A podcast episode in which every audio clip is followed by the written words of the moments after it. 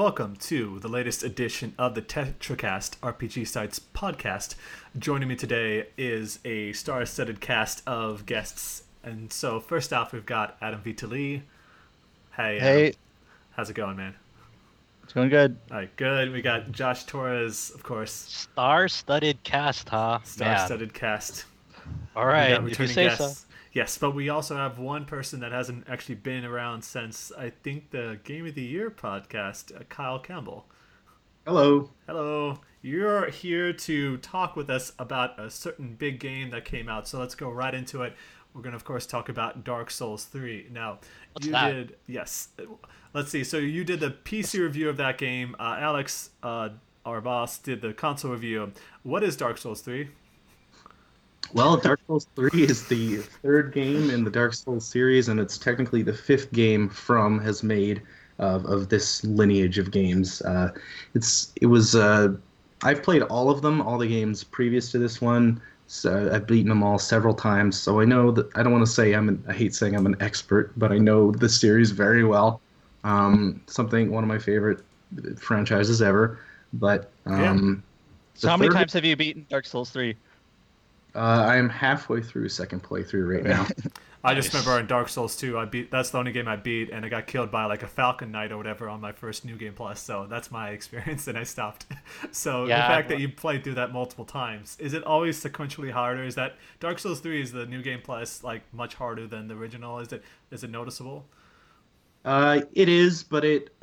This is kind of what I wanted to bring up. Is a lot of people bring up the difficulty angle right away with this series, and it's Yeah. mostly because of the marketing. Um, I think that these games, uh, there's there's an experience much greater than that. That's just like something snappy that Namco like latched onto. Like, oh, it's really hard. This is a badge of honor. Um, Yeah. Honestly, you can you can play way harder games than Dark Souls if you want. The, just any shmup is harder than Dark Souls. No, it's all about, it's all about patience, really. It's nothing it's nothing crazy about it. It's just having It's- patience and uh, you know. Patience and tactics. It's like boss memorization, like a like a Mega Man game, pattern recognition. Um, this game is kind of interesting because I would say it's probably on paper the best one out of all five of them. Oh, really? Um, yep, uh, it has the least amount of flaws, both in game design sense and in a technical sense, and I w- it's amazingly well polished. One second, I got a cough. Yeah, I've been uh, Alright. playing uh, Dark Souls 3 as well. I've been playing the PS4 version, oh. and about uh, 10 hours into it uh, right now. I just, uh, I, I'm gonna mention like names, but not necessarily spoiling anything.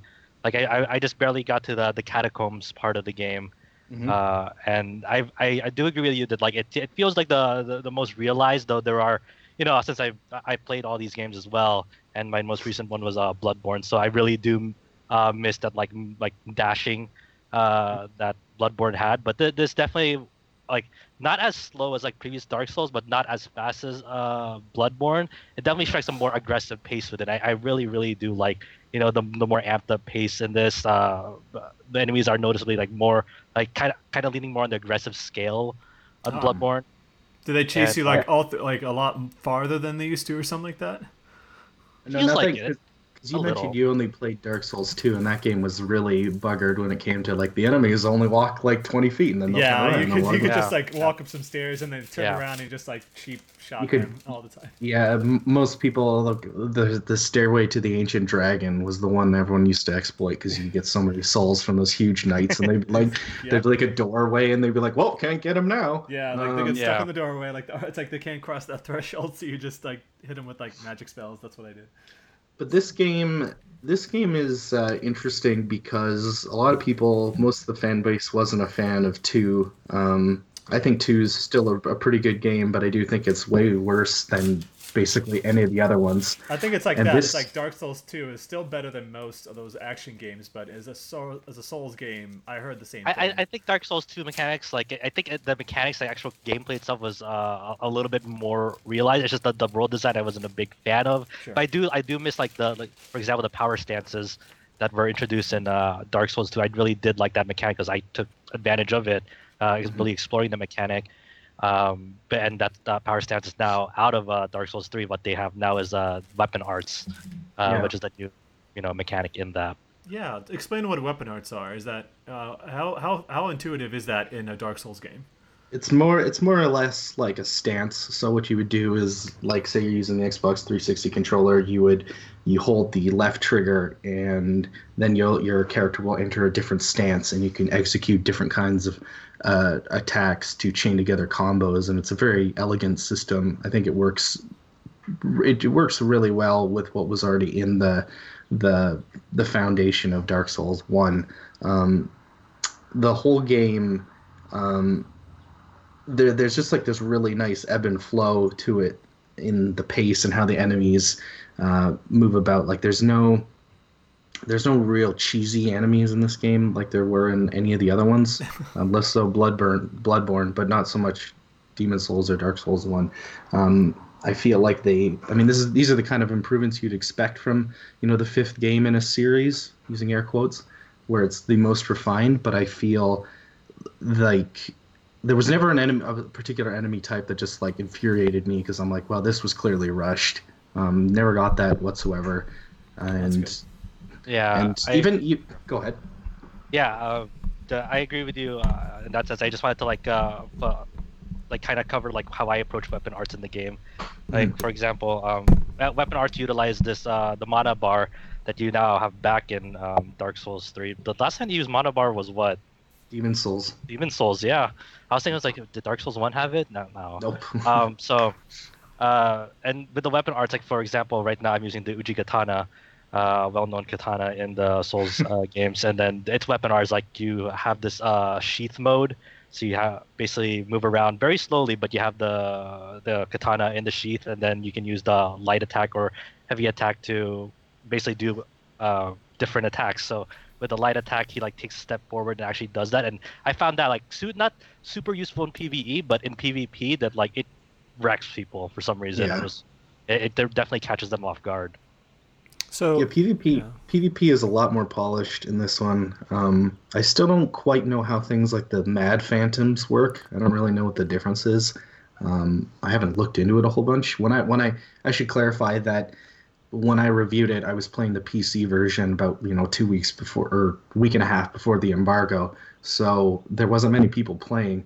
I think I only got invaded once, and that person was embarrassingly bad. Um, that's good And- for you. I mean, Usually I'm pretty good at PvP, but this person was like there was mo- there was like four monsters all around me, and the person still couldn't kill me.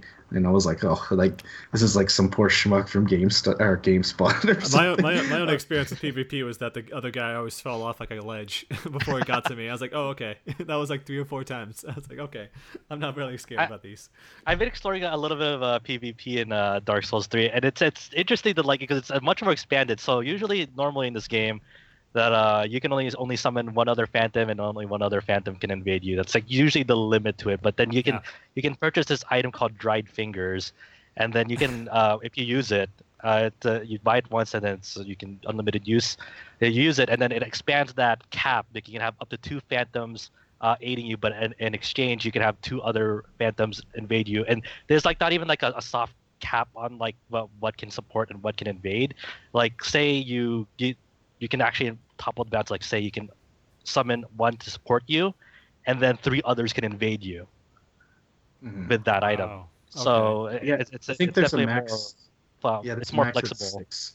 hmm So yeah, just a max of like six people, like like beings in your uh, game, but like their alignment is is can be a phantom that's supporting you, can be an invader, or there's even a new faction that are like that's all completely neutral. They can either they, they can choose to attack with you, or they can attack you. Uh, Like it's free for all for them. Oh, okay. So they, they have a choice. They they don't have to stick to one side. Like i- even in like in the middle of a boss fight, can that happen? Like if they're helping you in a boss Uh, fight? th- so there's like there's based on a covenant in the game. Okay. Um, so and then the the limitation of that covenant is they can't join you during boss fights. You won't have invaders during boss fights or anything like that. Oh, okay. It's just that, but when you're actually traveling out into the world, uh, you'll see them with a distinct uh, color. Uh, I think their their color is purple. Um, That's the Mad Phantoms. yeah, I think they're called the Mound Makers, I believe. Mhm. Um, and so they there, there's this like other like completely new neutral faction. You can even summon them. Like there's also like purple like summon signs now, and then you can take that gamble of either like, hey, are you gonna help me? Are you gonna are we gonna PvP? It's just it's crazy. That's impressive. so Uh, it- yeah. That's the only real big um, ch- take on that whole invasion co-op system. I think since Demon Souls, even Bloodborne doesn't even really. Uh, it's basically the same as the previous games. Um, this game has a much better online system than Bloodborne's because the stupid bell ringing stuff. in Yeah. Bloodborne was awful. Um, S- So you said like you obviously it was before embargo. You didn't really get much of a challenge. Do you see people already like super high level in that game and already like wrecking people online? Actually, the funny thing about that, I was har- I was farming uh, last night and this morning. I was farming. Uh, oh God, what? eh, I was farming embers. That's what they're called. And I was just helping people do co-op because this is like one of the things I've always liked doing in these games is Sure. helping people beat bosses. That's awesome. And um, a few times they, you know, someone because if they're in human form or if their embers are restored rather, then they can be invaded. So yeah, I've gotten in PvP a few times. There are definitely people with ridiculous twink builds already. Um, like there was one person that like like see this the scary thing about PC is you don't know when it's someone really good or if it's just someone cheating. Um, what happened? I ran into someone where like I was hitting them and like the health was not going down at all. Uh, that's Um, I've, I've, ex- like- I've seen that happen. I was like, oh well, and the, God, the person was a wiener too. He's like running away from me. It's like you, you can't, I can't even hurt you. Why, Yeah. why are you running away? Um, He's role but- playing. Uh, yeah, exactly. Pretending. But um, the the multiplayer stuff is a lot more fun this time around. I think I'm going to spend a lot of time with it, and I do love the chaos of like having six people in Oh, a game yeah. running around and it's, fighting. it's, it's awesome. I, I, It's I've a- seen it happen and unfold just like five to six people. It's like, wow, this this kind of amazing. This uh, a new level of chaotic in Souls that like you never really but you would imagine in your mind, and then it's just unfolding in front of you. Like like maybe uh, two range people, one is like a longbow and a caster, the other are just melee builds, and it's just what is going on? especially with the with the levels like uh, there's one level that's kind of a wintry area i won't spoil it but it it's so much fun for pvp because there's so many people just like hiding and it feels Oh, like nice. it, it feels like it becomes counter-strike with swords um, but it, it's Jesus. it's really really fun um, i'm glad they expanded upon that like that that purple i didn't actually realize that that's what the mad phantom was was someone that is neutral um because I got invaded by someone doing that, and I'm like, they just tried to kill me, and I'm like, oh, okay, how is this any different than a than a red phantom? Um, Ridiculous. Yeah, I think some I think some of them could be NPCs, like just like in like uh, other Souls games, that like some some of those invaders, whether they're red Yeah. or now purple, some of them could be NPCs as well. Not exactly just- sure. One of my favorite mechanical, like I, I said earlier, that mechanical refinement is my favorite thing about, or the most impressive thing about this game. And one thing they brought back f- all the way from Demon Souls is uh, in that game it was called uh, Spirit Form. So what would happen in that game is if you died, uh, your health bar would get halved, uh, or maybe it was a quarter, and um, and then you wouldn't get that back until you defeated a boss. Or you, I think if you helped someone in co-op too, I can't remember. Uh, but- yeah, I believe so. And then in Dark Souls 1, that became undead form. So when you died, you became an undead. And all that really did was made it so you couldn't be invaded or you couldn't summon for co op. You just opting out of the online features, basically. There wasn't really a. I mean, if you're really having trouble with a boss, you would want to go into human form. You could play the whole game in undead form. Um, but for this game, they brought back uh, uh, the spirit form, essentially. It's called Embers. So they took the humanity system from Dark Souls 1, which would either you're undead or you're human, and they in this game they combined it with the spirit form thing. So when you restore your embers, embers are just like these items you get. Um, you find them throughout the world. You help if you help people in co-op, you get them, and you can buy them from NPCs. They're limited supply, but what you'll do is you, when you restore embers, um, like Demon Souls, when you die, your health bar is cut in a quarter. But if you restore your ember, uh, you get that health bar back. What I like about that system is there's pluses and minuses to both. It's like, okay, you don't want to be invaded, you're gonna have to lose a quarter of your health bar, but you don't want. But if you want that back, you can summon for co-op. So that like there's actually like reasons why you would want both. Whereas before, I don't think there was as much incentive. It's just like, oh, I can't summon for co-op. Um, that was like the only thing. Um, so they, they they balanced a lot of that stuff out a lot more in this game. That's good. Yeah, It's it's also really funny because when you're like in this embered form, too, you have like these like fire cracks going throughout your body to to uh, indicate that it's just really goofy looking, and I love it. Does it go like over the top like the other games as far as like the look of your character, besides like the fire going through your body? Is like Well, you can completely can sunken in like- skin? you can get like big giant armor that makes you look fat, but you're not. Um, you, I've seen some really ridiculous looking characters already that people have made. Um, and, and the nice thing about it is too is like the, the armor designs are like are, are very much odes to past Souls games as well. Oh, yeah. Uh, oh yeah, yeah. So if you play, if you play co-op or PvP at all, like the first thing you're gonna see is like one of the most recognizable characters um, immediately. I think that's what I love. I love the I love the game like because it, it's because the Dark Souls three is definitely like uh terms of a bit of a 180 in terms of how it uh, does storytelling. Like while Souls games are more, are more vague, you know, and like uh, it leaves up to speculation, and then you read item description stuff. This one is mu- much more uh, heavy-handed in how it presents things. Like that, there's definitely recognizable things that you've seen in past Souls games. It even does a, little bit callbacks from to Demon Souls and a little bit of Bloodborne as well. It's just it's just kind it's kind of like this like one final hurrah, like tying up all this whole Souls series together, and it's just Mhm. like. And and you you don't need to like know that to, to enjoy the enjoy the game. But it's just an extra thing. It's like if you've stuck it out with the, with us for this long, guess uh like it's just bring like it's like an all star hit, an all star. Yeah, I, I said that in yeah, it's the greatest hits album. That's what I said in my review, Yeah. and I kind of have mixed feelings on that because it, it is very cool. Like, there's one area in the game that is is an area from Demon Souls. Um, I won't say what it is, but it, when you get to it, I'm like, oh, this is cool because this is for the fans that have been here for like the past six years, um, or however long it's been since that game came out. And my only thing about it though is I feel like it takes away from the personality of the game. Like I drew the comparison to Twilight Princess, where I felt like that game was OT Redux, um, or there were not literally, but it, it wanted it was more concerned with being a tribute to that than it was to being its own game, and that's how I kind of feel about this. This is this never quite reaches Twilight Princess levels of nostalgia coddling, but it gets there. Um, Right. I can't say anything without giving Yeah. it away. Well, so But- yeah, just to I mean, just to speaking of which though, is that obviously Dark Souls three is supposed to be the wrap up, and the big thing that they were talking about is that it's supposed to tie up any loose ends with the lore. Do you feel, without going into spoilers, that it did that? Do you feel like this is like a satisfying end to that series if this is the case?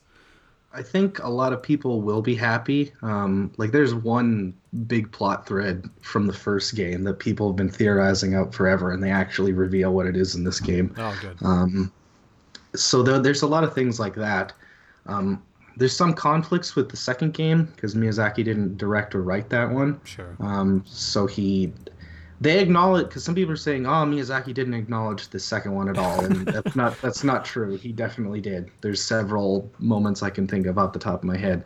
Um, there's a picture of Nashandra, who was the villain of the second game. There's the you see one of the tree giants. Uh, one of the Lords of Cinder is a giant. I don't know if it's supposed to be the same giants that were in two. They look him. He looks the same. Oh. But um, it's it's a satisfying end. Like it really feels like this is this will be the last of this sort of game to this extent. Like who knows what blood because Bloodborne two I think is all but confirmed. Um, Yeah, that's Uh, that's that, that's the big thing. Demon Souls 2 is going to be here eventually. Who knows if Miyazaki's dealing with it or it's like I'd rather see from software. They're obviously they were on the list of developers working on VR games, so curious to see what they're going to do with that. Uh, if they're going to move on from the Souls games from there, or if it's like a different team working on Demon Souls 2. Uh, They like- will. They will because um, uh, I think the reason why they can say this is the last Dark Souls game or of this nature is actually because I think the contract with Nan, uh, Bamco is up Yeah, uh, with From and Bamco because I think back before when they started working on the first game, um, they they signed a three game deal with that with uh, Namco Oh, that's right. Bandai. it's like a three album. That's deal. why. Yeah. So they I think that's up now. Good. Good, good, good. Because I'd rather see them do something more exciting, like Chrome Hounds 2, maybe. Oh man, that'd be amazing. What if that was Armored Core, VR? Crownhounds. Oh, okay, Crownhounds all VR. right. Did they make Tenchu? Ten, yes, they think they did. They did. Oh yeah, The early ones. I think so. Uh, or they could make. Uh, was Something completely new. how They'll make- they'll about, make- New IP. how I about wanted a Otogi dating- Otogi three. Let's how about that? I want to make them a I was- Otogi.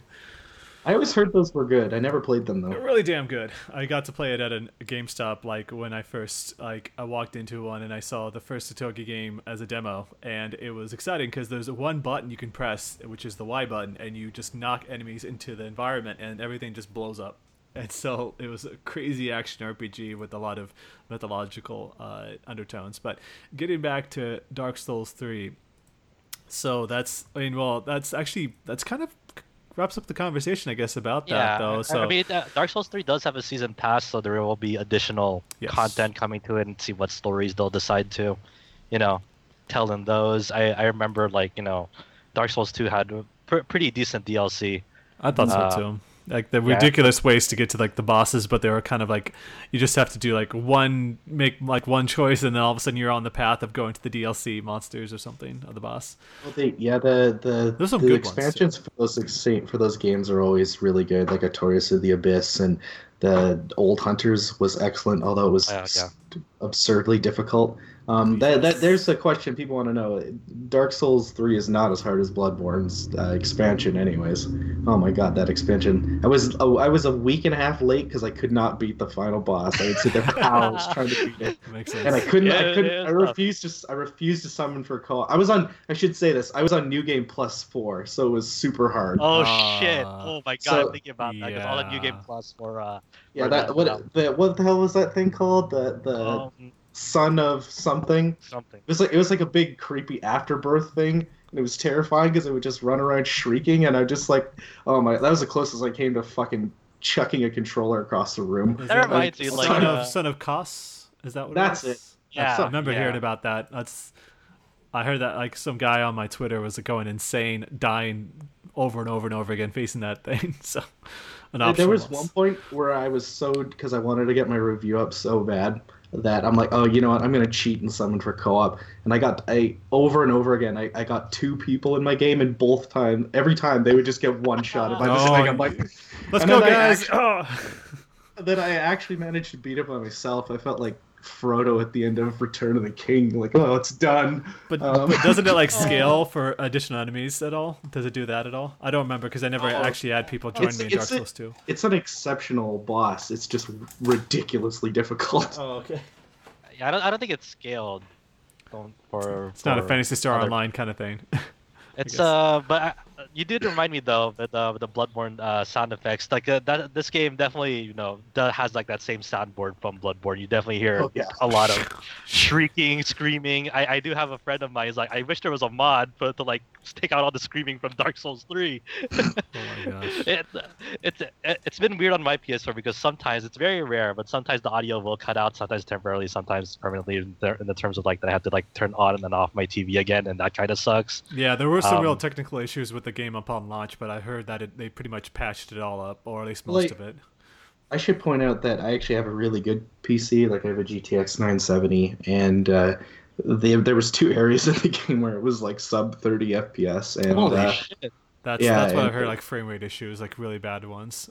this is that that's like one thing I I mentioned in my review. And like this is like the fifth game in a row. Like this has been a complaint people have had since Demon Souls about From. Like like they need to like get some new engineers or something. Yeah. to- Yeah, they- yeah, that. From it's always like had that Jake with him. It's it's kind of like endearing. It's it's like supposed to be like bad, but I mean I find it a little endearing because I've been in From Software for like forever. Oh, it's like, but obviously people have given him the pass for so long. It's like you guys really need to work on this because that's what they're known for Yeah. now. It's like every single one. Of the, not even like not even Dark Souls, like Otogi and Chrome Hounds and all these games. They've always had a real Yep. big issue with engine performance. it's like a huge Let me tell you about. King's Field. yeah, King's Field, huge problem with King's Field. Uh, like super bad slowdown on like like going into the single digits. That game was terrible in that respect. So but overall, yeah, I'm loving Dark Souls 3. Can't wait to play more of it tonight. I think I think the the, the lighting effects uh, in it are fucking amazing. Like there are some scenery shots in it that are just like, wow, that's yeah, they're, yeah, shit. they're, very Bloodborne. impressive. Yeah, they're they've got some really incredible artists. So. yeah, for anything like You art know- design, art direction is always tops for that series for sure. You haven't actually finished the game yet, though, right? No, not yet. Well, wait, on wait till you, the the final area will blow your mind if that's the case. Awesome. I could I couldn't even believe it what I was seeing. It was like this is like the mo- maybe the one of the most beautiful areas in any video game ever. Oh, I'm excited. You're getting my expe- uh, hopes up and expectations up, man. It's just like the training stage in Street Fighter Five. That's all it is. That's it. That's oh, okay. Just like wireframe Right. everywhere. Yeah. It's ridiculous. I was, I was going to ask Uh. about environments, but that answered that question. So that's Oh, Dark Ryu, Souls. Final 3. Boss Dark Souls 3. Dark There. Souls 3. Uh, check it out. Uh, we've got a review of uh, both the console and the PC versions. The PC version, of course, Kyle said he covered for the site. Uh, both of them are pretty in depth. We also got footage on our YouTube channel, youtube.com slash RPG site net. You can check out for Dark Souls 3. Uh, but thanks a lot, Kyle, for talking to us about that game. No problem. Great. So moving on, uh, Josh, you said, uh, according to this document, you've been playing some Hyperlight Drifter, which is a shame that I've been talking up that game for years. It seems like, but I've yet to even get to it. How's it been to you so far? How's yeah, it been treating you? uh, it seems to have like a, a, a really quiet PC release, release, which is kind of weird. Yeah. um, but All the hype around but- it, considering. I mean, I, I've, I'm, I'm like still kind of fairly early into the game because I entered the dungeon, kind of took up my time with that. But uh, so far, I'm like maybe two hours into Hyperlight Drifter. I think it's a it's a really neat like small game. I didn't uh, back to Kickstarter or anything like that. This is actually like my first kind of real exposure to the game. I make I maybe saw like a trailer like a years ago, and then that's like my only real Oh, exposure to the game. okay. Um, it's interesting in the sense that like there's no any sort of like written dialogue in this game outside of like what the controls do. No. But in terms of how uh, you know things interact in that game, it's all pictures, visuals, symbols. yeah, it's supposed to be it- minimalistic in, in, in like context, but you're supposed to figure things out as you go. So that's that seems right. Yeah. So the, the backing this up a little, it's a it's like an action RPG hack and slash game. Uh, pixel art. Uh, the animation actually looks really nice with the art design on the way like the the pixels flow and move in that game. The and like how they crafted the atmosphere in that game. It's it's not really like there's not really like uh, actual music in that game like tracks I've heard. It's more like atmospheric uh, sounds in it. So when you enter like this forest area, it's just very kind of like moody, and and then and then Sure. it'll actually amp up a little when like enemies are nearby. Um, controls are very simple. You just have a, a warp that just like kind of like a, a dash a little, and uh, and attacking. There there are life bars on your end, kind of like Zelda-ish, um, and obviously life bars on enemies. Um, it does a, a- an incredible like job like communicating like that proper mood and tone along with that uh, non uh, dialogue because you know when you go up to an NPC, uh, say for example you go up to this NPC and you talk to him, you, all you see is like uh, like a, a kind of like a bit of a storyboard. Yeah, they talk to you and then you see like this picture, then you go on to the next picture and then they'll mark something on your your map and then it's like okay I guess there's just like, they'll show like this enemies for example and it's like oh you can find it here. I'm gonna assume that's like a boss, and it's just and the, the way that like it tries to communicate uh, with you through uh, visuals i'm not going to say it's like amazing all the time. It's like it's very hit and miss in that aspect. But i think there's something in, uh, really valuable in just communicating through communicating language through visuals. Sure, Uh, sure. like because it because it kind of uh, hones it on that you know uh, makes me think about you know the Tower of Babel when that collapsed you know and then because separation of languages. And I, I wish that like more games that kind of explored that a bit. And la- language uh, communicating with, with language that like we don't necessarily understand by like reading it by like showing it showing what because there has to be a better way to like you know present games just not like through written dialogue alone through like written tutorials and it's like hey do this and then come here and then do this Oh, it's totally like arrow. that's what I loved about like Journey. Like it was there was absolutely no text. You were just supposed to kind of figure things out on your own. And there's even a game coming out. What was it? Um, uh, forgetting what that. what was it you give us a description You're thinking I, I it's that Xbox One uh game uh below below. Yes. Thank you. Okay. That's that's exact same thing. There's absolute no text. It's kind of like a rogue legacy kind of game where you're supposed to repeat Mhm. yourself. But like that design style is exciting because for someone who like us who ex- covers RPGs where there's always huge amounts of dialogue and uh, talk about like dozens of hours of like just reading text. Uh, being able to experience a game like that is very refreshing, especially if it's done well. exactly Uh, so is I, I think I think there is something special about that game in that aspect. Uh, most certainly, you do have a gun as well. That's like not necessarily for like, it's not like your main method of like attack. It's more like to minimize risk because you know when you take damage in this game, it's very hard to come across health. It seems like health drops are scarce. Uh, so anytime you can um, minimize, you know, the, the threat of getting hit is always welcome. Uh, it's weird how you reload the gun, like how you get more bullets because it does work off of bullets, a limited amount of bullets. But to gain bullets back, you just randomly uh, slash things in the environment, like crystals, the or enemies. You'll you'll just eventually get bullets back the more you slash things. That Wow. was really weird. it's like the environment is your ammunition kind of thing. That's weird. Yeah. So it, it seems to be. I, I don't think it's gonna be a long game. It seems to be like a, a central hub world with like uh, with the four cardinal directions. And I'm sure you beat the boss of those and then come back and then go beat each of boss uh, of the bosses. Uh, it seems that from what I got of the plot, it seems to be like some post-apocalyptic things. Some. Uh, it seems like the world got heavily damaged at the beginning of that game, and I'm not exactly sure where that's gonna go. But I think Hyperlight. I, I really want to try to take some time out of Dark Souls 3 and Gungeon and really delve into that game. I think Hyper Light Drifter is. Uh, I really hope it gets more attention when, when uh, the console releases hit because Yeah. I think there is something to that game that uh, it's a kind of a. It's gonna be a big shame if that's like one of the most overshadowed games this year. I think that's the thing is that it seems people it kind of came and went because it was on a PC, but then people are kind of looking forward to the PlayStation 4 release. Seems like that means a better profile because um, the PC obviously is so overcrowded with games coming out all the time that having a yeah, I, I think it just came out. It just came out like in a weird bad time. Like I think there was like two or three other big releases near it that was just there's just so much noise. Like it's Yeah. it's hard to get to like every like game that looks really interesting, right? Especially this year.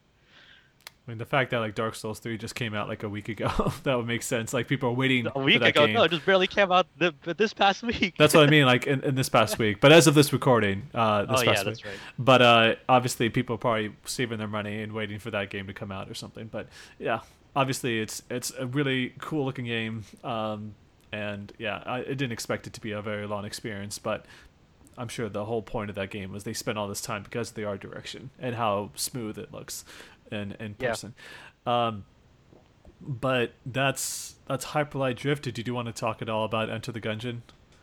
Um, I mean, there there's a lot to talk about Enter the Gungeon, but I mean, do you, do you want to talk about it? Uh, you know, if you don't if you don't want to go over that too much, that's fine. Okay, I'll, I'll, I'll give a brief, uh, like you know, uh, what I've uh, experienced. Enter the Gungeon is basically a, a rogue light light game. I don't know how people uh, classify those games these days. Like there's like and light, and I have no idea like what classifies as Uh, what. just go with rogue light because like uh, there's uh, connotations about that or it's way more uh, difficult. Uh, is the the challenge is way higher in those types of games compared to like Yeah. Enter the Gungeon doesn't seem like quite like that. So basically, yeah, Enter the Gungeon is um, the indie game that uh, came out recently. Uh, it's you enter this gun, uh, dungeon that's very gun based. Like you have uh, bullets attacking you, like bullets with like legs shooting you with guns, and it's really Really great. bullets shooting the, bullets. the art design that game is like the theme. Like they, they really stick close to that thing. Like your hearts are just like uh, two like bullets like diagonally linked together. That's your hearts. Um, and Enter the Gungeon is a set of like five levels, but they're it gets increasingly hard. I still haven't even been able to beat the game. I've got like the fourth level. I haven't been able to uh, get past that yet. Um, it uh, deals with you know stage-based rooms that you beat all the enemies in it. The next path opens up. There's a whole bunch of uh, in, like guns in it. Like there's like over 200 types of guns in it, and they're all ridiculous. Some some are just like downright hilarious. Like yeah, you get a camera gun that like you charge up and then like hits everyone in the room after you take a picture. Some uh, there's this gun that just says bullet every time you fire it. And then the the nice thing about this game is like for mobility tools, you have this uh, dodge that's it's kind of like Dark Souls. I don't want to do that. It's kind of the the first half the of this Dark Souls and dungeon crawlers. no, it's, it's, it's not the Dark Souls something, but it, it, because I've been playing Dark Souls a lot. Okay, Settle down, man. Settle down. Don't go that way.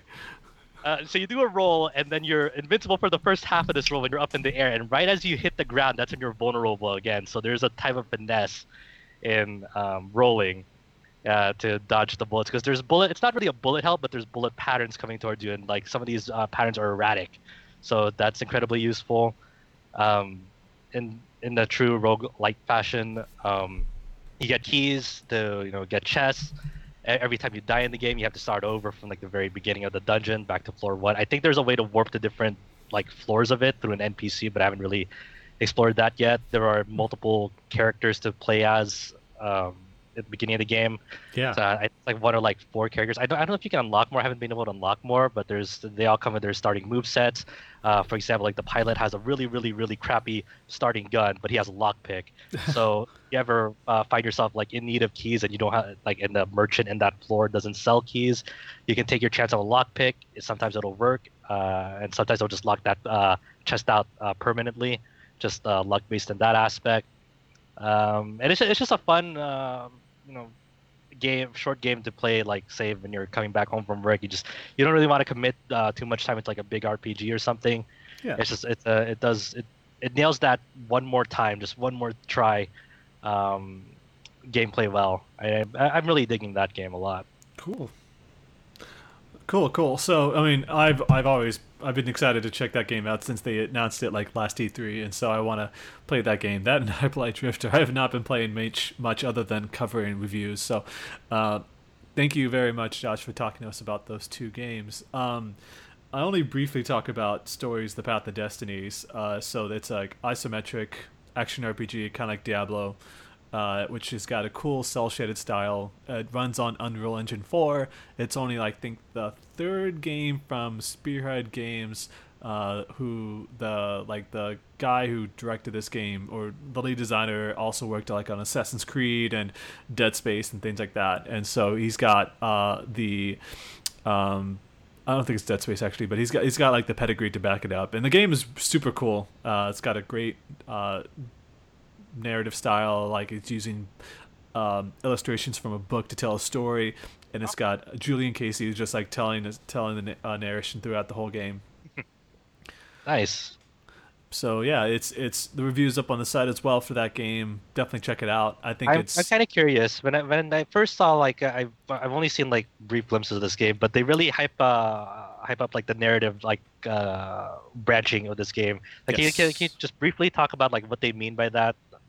So yeah, it, what happens is that it's a story that begins by telling that Reynardo, who uh, is like this fox uh, that doesn't like to do a lot of hard work, he's kind of just like a very laissez-faire about everything. Uh, suddenly, is uh, finds this magical book that lets him go back. Uh, and retrace his steps uh, through time to make uh, changes the way that things happen. So, like if you ever play like Radiant Historia, it's kind of like that. So he's, he's like he's, you go through one path, you hit a dead end, and then it's like, okay, that clearly didn't work, but I've learned about the mistakes I've made. Now I'm going to go back and, with this knowledge in mind, make changes to my decisions as a result of that. So, like for example, he goes through a path uh, trying to seek like the quickest and best way to defeat this evil empire and save the rebellion that's trying to uh, who's basically in their last throes. Uh, the rebellion is about to be crushed by this empire and this evil emperor that has kind of been changed. I'm not going to spell that part but um, it's it's it's at this point where it's like yeah he's, he's trying to find like i need something anything a game changer or else everything's doomed. And so he kind of quickly goes to seek like this very dangerous artifact and immediately goes straight there to the emperor and decides i'm going to use this weapon and just destroy him. I'm going to end it all. Like kill him. It's going to be the end of it. Um, but he soon finds out that it's such a dangerous weapon that it kills everybody. And so it's like Oh. okay well that's not going to work out. So now i have to play it uh, play it smarter. And so there's um, like a couple dozen different endings you can get throughout that game, and Nice. there's like there's certain like there's a, a set of truths that you're supposed to get. So out of all those, there's certain like there's a few uh, absolute correct endings that you need to get. Who all like gather all that knowledge that you've learned from these uh, few endings that you've got, and then. Uh, you know, set off on like the absolute true ending path kind of thing. Okay, So- so, there's, so, so there's like- like one true ending. Yes. Okay. So like getting to certain endings, like unlock endings that are closer and closer to what you're supposed to get. Yeah, so the each level is maybe like five or ten minutes long, and so it's it acts like a chapter, and so you can beat this game in about like half an hour. It's not that long to beat the, get to an ending period, unless you go like the fastest way. Um, but at every at the end of every level, there you're given a couple different choices uh, of where you want to go in the story. So like you can like for example like there's one where it's like, well I've like when I was going back to like the artifact that he obtained. Um, at the end of the level, once you get that artifact, he's like, okay, I've got this crazy power, this this relic that I could either go straight to the emperor and just kill him, or I can go to the scientists that are over here in this mountainside that can tell teach me about like what I need to do and how to keep myself safe and do this correctly um, but at the risk of uh, the rebellion being uh, almost completely destroyed if I don't hurry up, because there's all there's like this huge like urgency going on that you know I need to hurry and get this over with, or else everyone's going to be dead by the time I even show up. So what's the point? Um, Yeah. And so there's uh, whenever whenever time there's a new option that opens up in the in the a new branch that opens up, pretty much uh, it tells you it's not it's not very subtle about it. It's like it gives you an exclamation point next to like there's this you should probably try this because this is something you haven't tried yet, uh, and see if you can go that. Then it opens up new levels. Um, and if you have to there's going to be a lot of going back to old levels and playing them again but there's usually new paths that open up and new uh, uh, choices you can make uh, throughout the course that level. So like you were running around on this field but now like there's this well that you can jump down and explore this whole new area um, and there's like new treasure and all this stuff. And the whole time you're building up your character learning new skills uh, crafting uh, a po- more powerful uh, swords. You only got like four swords, but they can be leveled up themselves by earning uh, resources around the environment, picking up those things uh, that are just like essences and ores and things like that. Um, but otherwise, uh, the big things about that game is yes, player choice that plays a huge role uh, all the way up to the end, and also um, the combat. The combat is super fun. Uh, it's kind of like Batman Arkham Asylum kind of style, Arkham Knight Oh, okay. uh, where it's that you um, uh, you're say you're like you just you show up and just start slashing an enemy, and then this other one comes up behind you. Um, he gives you kind of a tell that he's about to attack you. It's like an exclamation point above their heads that they're about to strike, and at that time you're supposed to parry, which is more just hitting like. Uh, I'm playing on the PlayStation 4. Just hit square in the direction of where they're facing, and you just like shows his throws his sword up, blocks that attack, and then proceeds to attack him instead. And so you can unlock all these abilities to where the point that you're kind of dashing from one side of the whole area to the other side, like going by be 40 feet and just attacking, attacking it, going bouncing all around all these enemies. Uh, there's like abilities where you can like one hit kill them. Uh, there's like this special dash maneuver that you can unlock. That's kind of like Shinobi from the PlayStation 2. That's like a, a hyper light dash, like which is kind of like Hyper Drifter, in fact. Oh, That- okay. that's a, so it's like a blue wave. So there's no jumping in the game, but like you're going at such a breakneck speed that it's it's really fun, and that's actually kinda- totally, that's yeah, it's irrelevant. Uh-huh. You don't need to ha- be jumping around to get to where you need to be, but it's such a it's such a fast. It's very fast, and it Oh, looks I should great. definitely check that out. It's yeah, like- yeah, that it's- seems it's- really interesting. Exactly. It's it's super fun. It looks great. The cell shaded style with Unreal Engine 4, I think, is exciting because it's like I wish more games look like this. Um, it's beautiful. The illustrations. It's a bunch of animals, so there's no human characters. It's all animals. Right. So it's got like uh, a fox and a cat and uh, toads and all these other things. Uh, so lizards and all this reptiles and stuff like that, amphibians. Um, so um, it's only 15 bucks.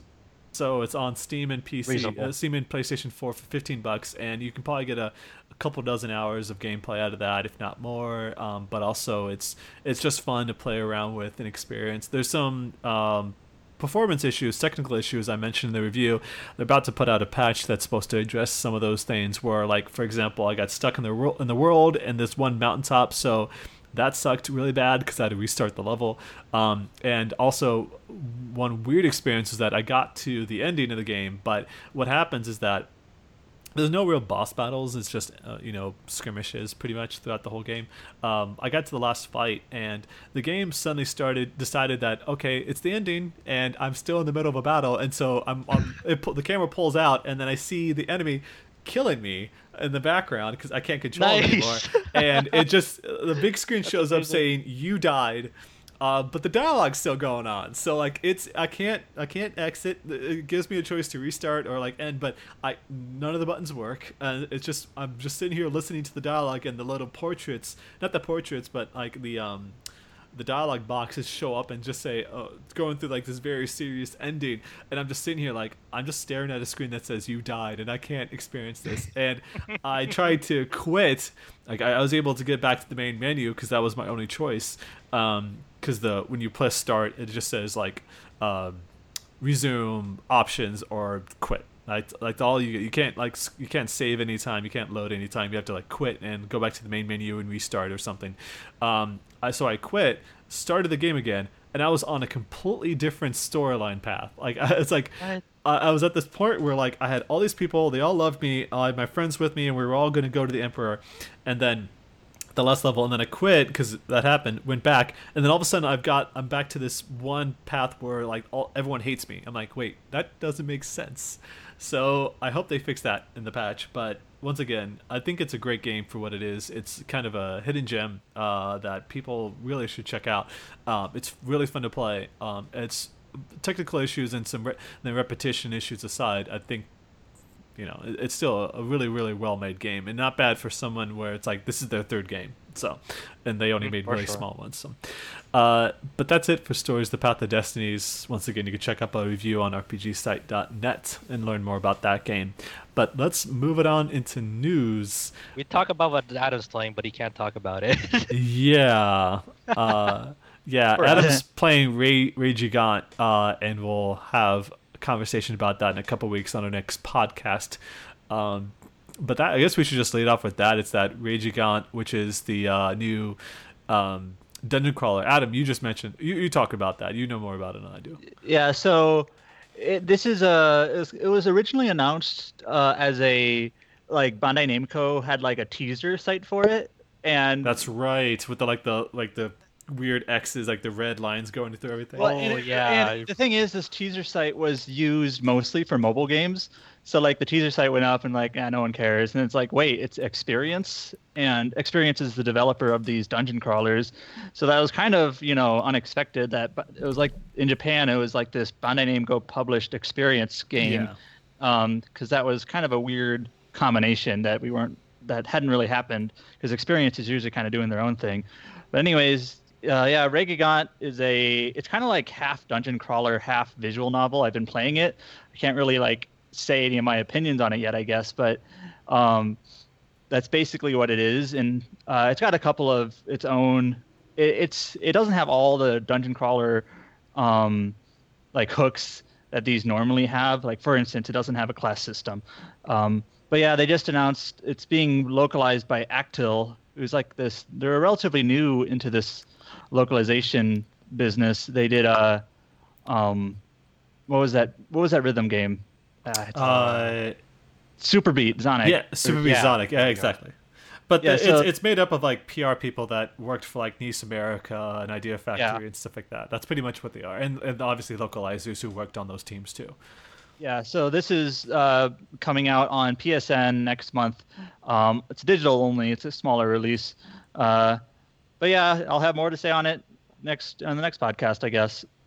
Great, and then um, we've got a ton of other stuff that's also worthy to talk about, like some insane things. Like for example, Romancing Saga Two, uh, which has never been localized ever, Ever. Uh, and I don't think Not it's officially. even. I don't think there's even been like a fan translation at all. I think there's a partially A partial Uh, one, partial but no one ever wanted to finish it because it's it was I such a pain. so. So the fact that Square Enix was willing to localize, I mean, the fact that it's coming only to smartphones, putting that aside for now, it's like I think that's amazing because I think it's- awesome. That's like it's still a thing in 2016. yeah, the fact that we're getting that. I mean, the fact we got Adventures of Mana and people can talk about you know the the state of the Vita and all they want, but the fact that we got that and now we're Romancing Saga two, it's crazy. And I hope that they'll consider releasing the other Saga game that was announced for the Vita a while back, and Definitely. bringing that because they still haven't talked about that much. But No. all they've got is that Imperial Saga browser game. But I don't want that. Romancing Saga 2 is one of the uh, arguably one of the strongest entries in that series. I think it's the best. It's it, I think it's hands down the best entry from everyone I've heard, I've heard talk about that and one yeah, of the best and of that era. de- definitely belo- like one of the more beloved ones out of that series. Absolutely,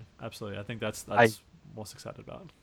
Like e- even though it's uh, we're only getting the smartphone version of that game, like that's like kind of not an excuse to pass up on it. No, It- Actually, when they when they when I saw that this was getting translated, I I, I have played a lot of saga like games, but not ever not actually anything like from the series proper. So I actually started going through it as soon as this was announced, just to try to get myself more familiar. So yeah, I was playing the Legends Game Boy games, which are the originals. Hard to go back to, man. Really hard to go back to those games. You get used to it. Sure. I mean, you've been You doing that for a while. You've been going back and playing through series, old series. So that's that makes sense. Playing through the Mana series, and that's really difficult only because it's kind of dis- like depressing. Because it's like when's gonna Yeah. when's gonna make a new Mana game? It's like no. And when's it gonna be good? oh, Dawn of Mana. Ah. Mm. So, so yeah, Romancing Saga 2. They only said it was going to be coming soon. I think they kind of are aiming for May, from what I've heard. Well, it was kind of weird. Like Adventures of Mana, uh, when that was announced, um, they didn't say anything on like an English release. And then when the website went up, there was like a, a tab for English yeah, where it had all the information in English. And that was like before it was ever announced for English. I was like, well, that's weird. Um, why is this all available in English? And then like the Soon. Mana Twitter account announced it. And it wasn't until like right before it released that it actually got like word from Square Enix directly, like, "Yep, it's coming out." awesome. So it's kind of similar here. Like the the Saga series Twitter account is the one that announced the localization, but we haven't heard anything from any of the like the the usual channels. oh, So they don't know, did. like- they did. Square Enix like put Oh. out a tweet like a, a day or two ago, just saying. Oh, I didn't- "Uh, I guess By I the way, see that." it's coming over. Yeah, it's, it was. I think it was Square Enix members or something. It was really bizarre uh, that they It's- waited it's- up until now, after like weeks of already knowing about the Romancing Yes. Saga 2. Well, these these these mobile games from Square Enix, they just kind of, or actually not just Square Enix, but a lot of them, they just kind of release whenever they want to. It could it could release next week. We don't know. Uh, It could be uh, released like uh, two hours from now, for all we know. Yeah. Yeah, they like said Final Fan- soon. like- Like I know Final Fantasy IX came out on phones, just kind of just showed up one the day. fact they got announced for like both and worldwide all of- uh, uh, immediately because they launched that Japanese app, but it was immediate like, okay, it's gonna come here. It's like, oh, okay. I mean, we knew it was, but like, it's it's they do they do things so crazily this year. I and don't like, know. and then Kingdom Hearts Key, like that was Chi. announced last year. Chi, chi, Chi. I think it's I think Dot it's I think uh, this is this is an aside, but I think in this in the game series they pronounce it key, even though that's like not the per- correct pronunciation of the Greek letter at I all. freaking I guess it makes that. sense, like Yeah, key They're- they're- blades. they're- they're just- enough.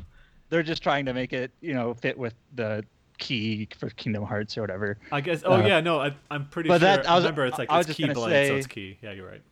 I, I was just saying that they released that they just kind of they were sitting on that for a while and then it's like oh it's coming out tomorrow or whatever. Yeah, we knew about that. was going to be localized like uh, last fall or something like that, but it suddenly just kind of came out of nowhere. So that's not. Romancing Saga 2 coming maybe to a smartphone near you. I think it's in the next month. I bet that that I can't wait to try that out. That's I'm, I'm happy about that. Uh, and then just to wrap up some other announcements, they were going to be in Super Dimension Neptune versus Sega Hard Girls, which is something people were super excited about, uh, and they wanted. Like I remember when I was taking questions uh, to ask Idea Factory at PlayStation Experience, the press event that was right before it. That was one of the top requests. Like, what's going to happen? Because all the other games got localized, and it seems like this is the like the best combination of the t- of the of the franchise because you're talking about like these are supposed to be girls who represent different consoles.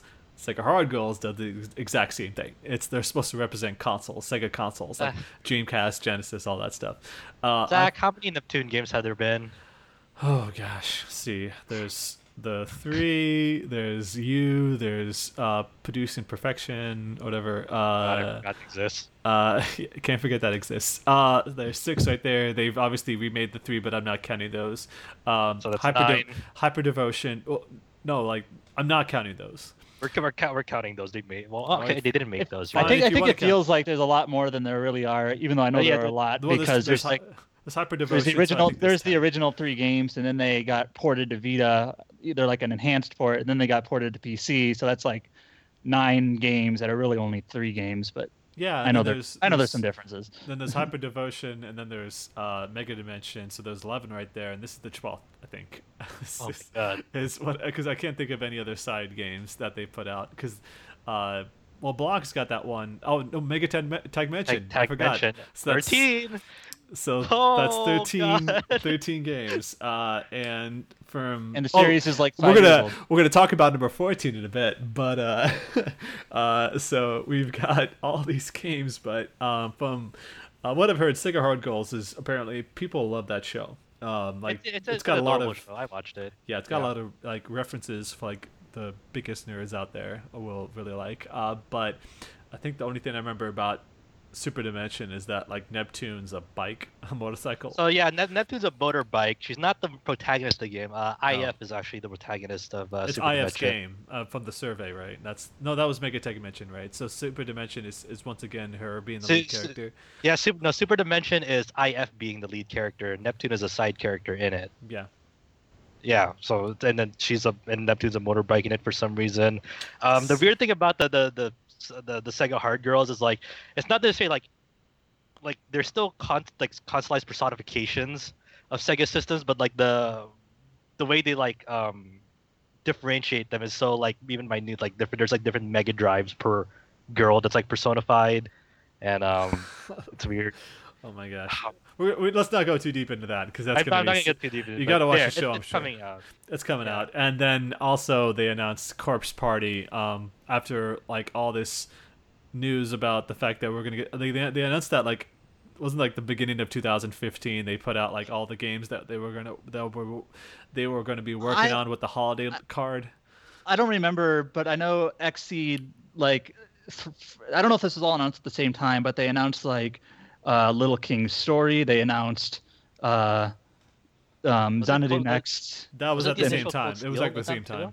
Yeah, they announced Little King's story. They announced Xanadu Next. They announced one of the Senran Kagura games for PC, and then they, there's this Corpse Party PC was somewhere around there as well. So they have a couple of these PC games. Xseed and Marvelous do, does so. Um, but yeah, those were announced a while ago, so they're just I guess kind of slowly working on them. Yeah, and then so they're they're finally going to be bringing that game. Now this is the 2008 game, so if people need to keep in mind that this is actually before uh, the like the I think this is actually even pre PSP Corpse Party. So it's it's got like it's got like these benefits, but it's actually kind of slightly weaker than the games that came after it, like the PSP It's it's and 3DS it's this is like this is like the original game, right? Yeah, the original game before it was ported, so people need to keep that in mind. But that's they're selling. I think it's going to be fifteen bucks. So it's And it's also and it's also going to be on 3DS, right? Yeah. Is that the same game? C- Corpse Party 3DS is gonna is actually that game came out in 2015 in Japan, so this is relatively new. Uh, it's got Oh, okay. four bonus chapters. Uh, there's like there's already like 10 extra chapters in the PSP version, uh, but the 3DS adds another four, and these are supposed to be like super deep, like long extra chapters. So there's actually a lot of meat to them. And this is Oh, extra chapters, meaning this is after you beat the game. Um, the sprites are higher resolution than the PSP version, so this is kind of like the def- the definitive version of Corpse Party, and this is Corpse Party One. I think after that was like was it Book of Shadows and then Blood Drive was the two that came after it uh, in that believe order. so. Yeah, exactly. So this is the original. Uh, so if you're wanting to jump into the series for the first time, this is where you do it. Uh, I Do think they have release dates for those? uh, uh, no, 3DS is the summer. Corpse Party PC comes out on the 28th, I believe, is what they said. So Of April, right? Or yeah, this yeah, month? this month. So Okay. it's coming out Okay. very soon, uh, which is kind of crazy. Like this, the next couple of weeks is gonna be like Danganronpa 2 is coming out for the PC on in a couple of days. Uh, then you got Hyper Devotion later on. Then you got Corpse Party. Just a ton of games, um, which is kind of nuts when you're reviewing And- all these. And also Final Fantasy IX just released on PC. Yep, just came out on PC, uh, twenty bucks. Uh, but you I, can get I've heard sale. good things about it. Like like that the actual the port itself, it's actually all right, despite initial concerns about like an Android SDK getting installed. Like Yeah, people seem to be having a, a good time with it. That whole Android SDK thing was just they listed the tools that they used to create the port. Like a lot of people took that as like, oh, you're gonna have to ins- install Android plugins to play this. No, No, I played it. It's fine. Yeah, it's like uh, talking about like when you when you have to install like an Android SDK on your computer. We're talking about gigabytes of stuff, which is ridiculous. Google is further hacking you. Yeah, they're hacking us. I think I was I thought it was just more like, you know, these are they ported the game from the mobile version and they've got like these cheat tools that they need to make sure work so they're going to just immediately directly port it over. But yeah like kyle was talking about it it looks really good. Um they've updated the models just like on the i mean it's just it's the mobile version so if you've yeah, seen that I- like I played the mobile version, and it you know it basically ran essentially perfectly on the mobile version, with the exception of controls. You know, any mobile game touchscreen may not be the perfect. So, assuming that they implemented you know keyboard, mouse, or controller support well, it should be It's a pretty it's a- solid port. That's the problem is Yeah. that it's actually partial gamepad support, right, Kyle? Have you tried with the control yet? I didn't. I used the gamepad and I didn't have it. I didn't play it very. I played it for like ten minutes to be honest. Did you do the Um, jump ropes? try it out. Did you get to the jump rope section? No, I didn't. But Okay. it, I mean, like they've. Uh, I played through Final Fantasy VIII for the first time back in January, and it, and it was kind of. Uh, they've got these weird uh, button. Like they don't actually put up real button prompts. It just says like like if there's a, pr- a prompt for something, and I'm assuming nine is like this too. It'll be like like oh press like. E, Nine? and it means like E on your keyboard, but there is a mapping for it on your gamepad. It's just Well, like, when I- is. Kind of like when I when like Disgaea, uh, the Nisa put out, um, rather than using standard buttons, they just like na- label them one through nine. Yeah. It's like press press three. Like which button is three? You got to remember that That, stuff. that that's actually uh, Dark I know Souls Three is like that too. The uh, I know I know that's I know that's kind of a standard like I I, I don't know what the the wording is for it like a standard input, but still I don't play that many PC games, but it just takes a while to get used to. Dark even even in Dark Souls three, the uh, the the button mapping is for an Xbox One controller. So like I didn't notice it until it's like you can leave appraisals for people's messages, and then I looked at my controller and, and it meant start and select, but the the icons they have were the Xbox One controllers. Uh, like the window. So like the the window and the other thing, yeah. yeah, just ridiculous. And so, uh, but that's. I hope that uh, the exciting thing about the prospect of it being on PC now is that the cool thing about if you go back and play seven and eight on PC, the Steam recent versions, uh, modders have done some great things with that, like the reunion mod for Final Fantasy VII, uh, the high res background mod for Final Fantasy VIII, uh, have done wonders for that game. Um, like th- just making everything look really sharp and really beautiful.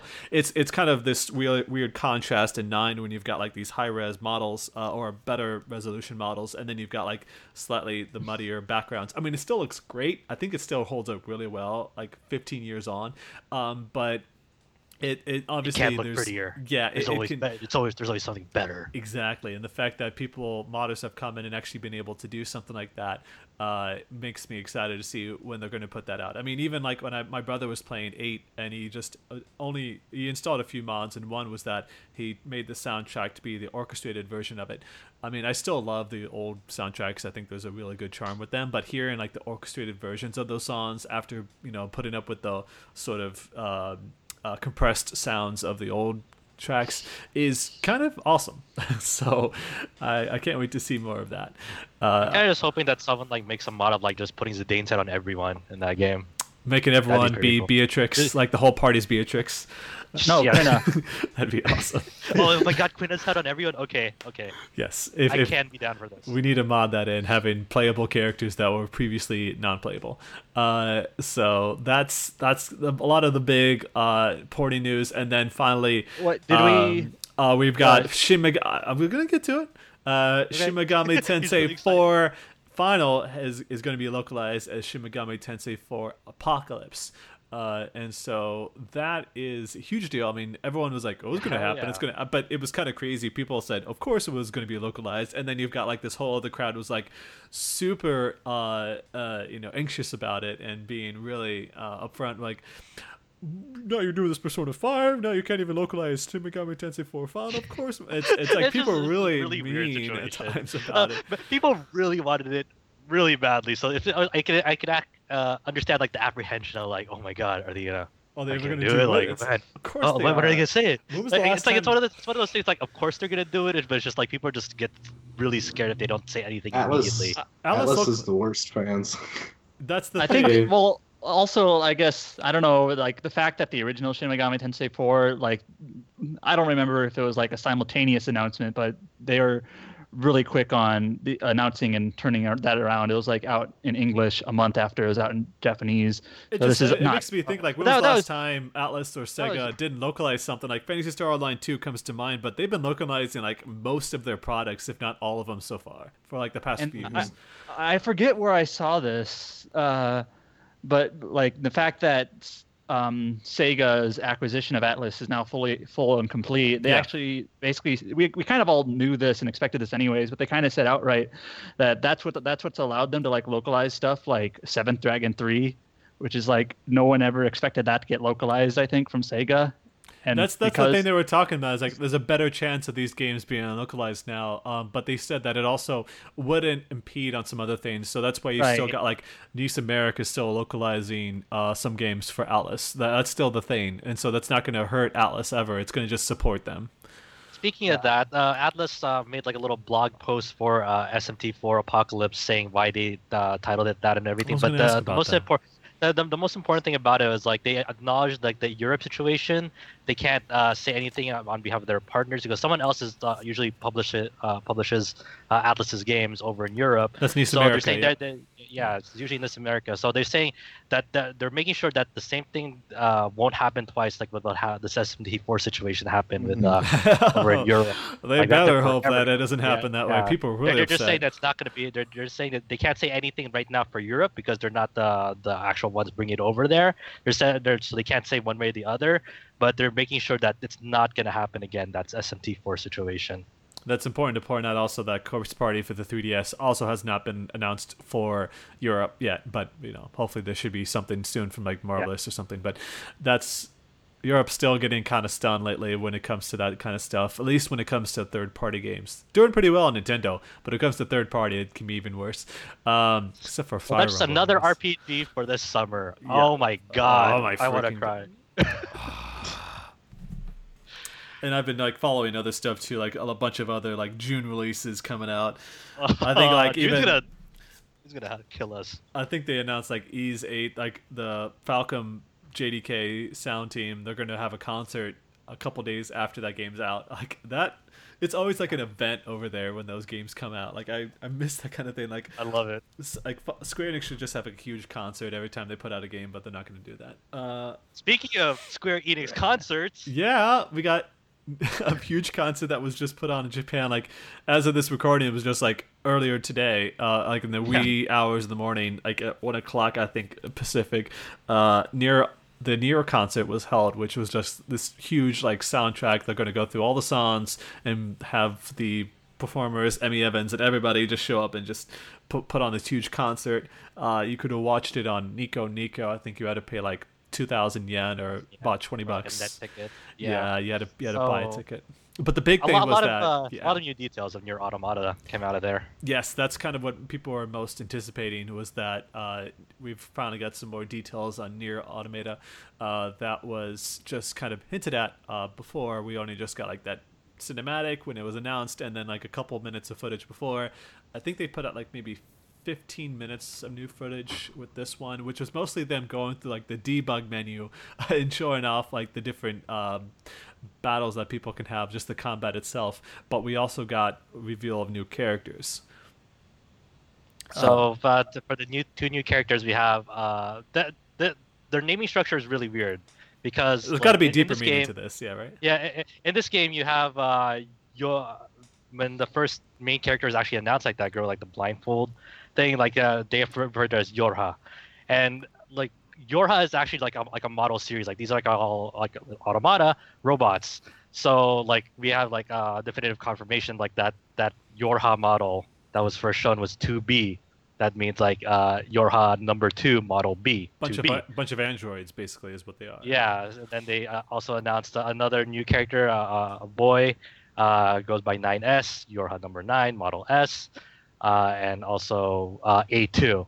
And just like in uh, like in the first year, you have like a partner character. Uh, you know, you're, it's not a lonely journey. Let's just say that there's someone following you. Uh, you can uh, interact with them, have conversations with them, whatnot. Uh, much like in the in the first Yeah, year, like yeah. you really got to.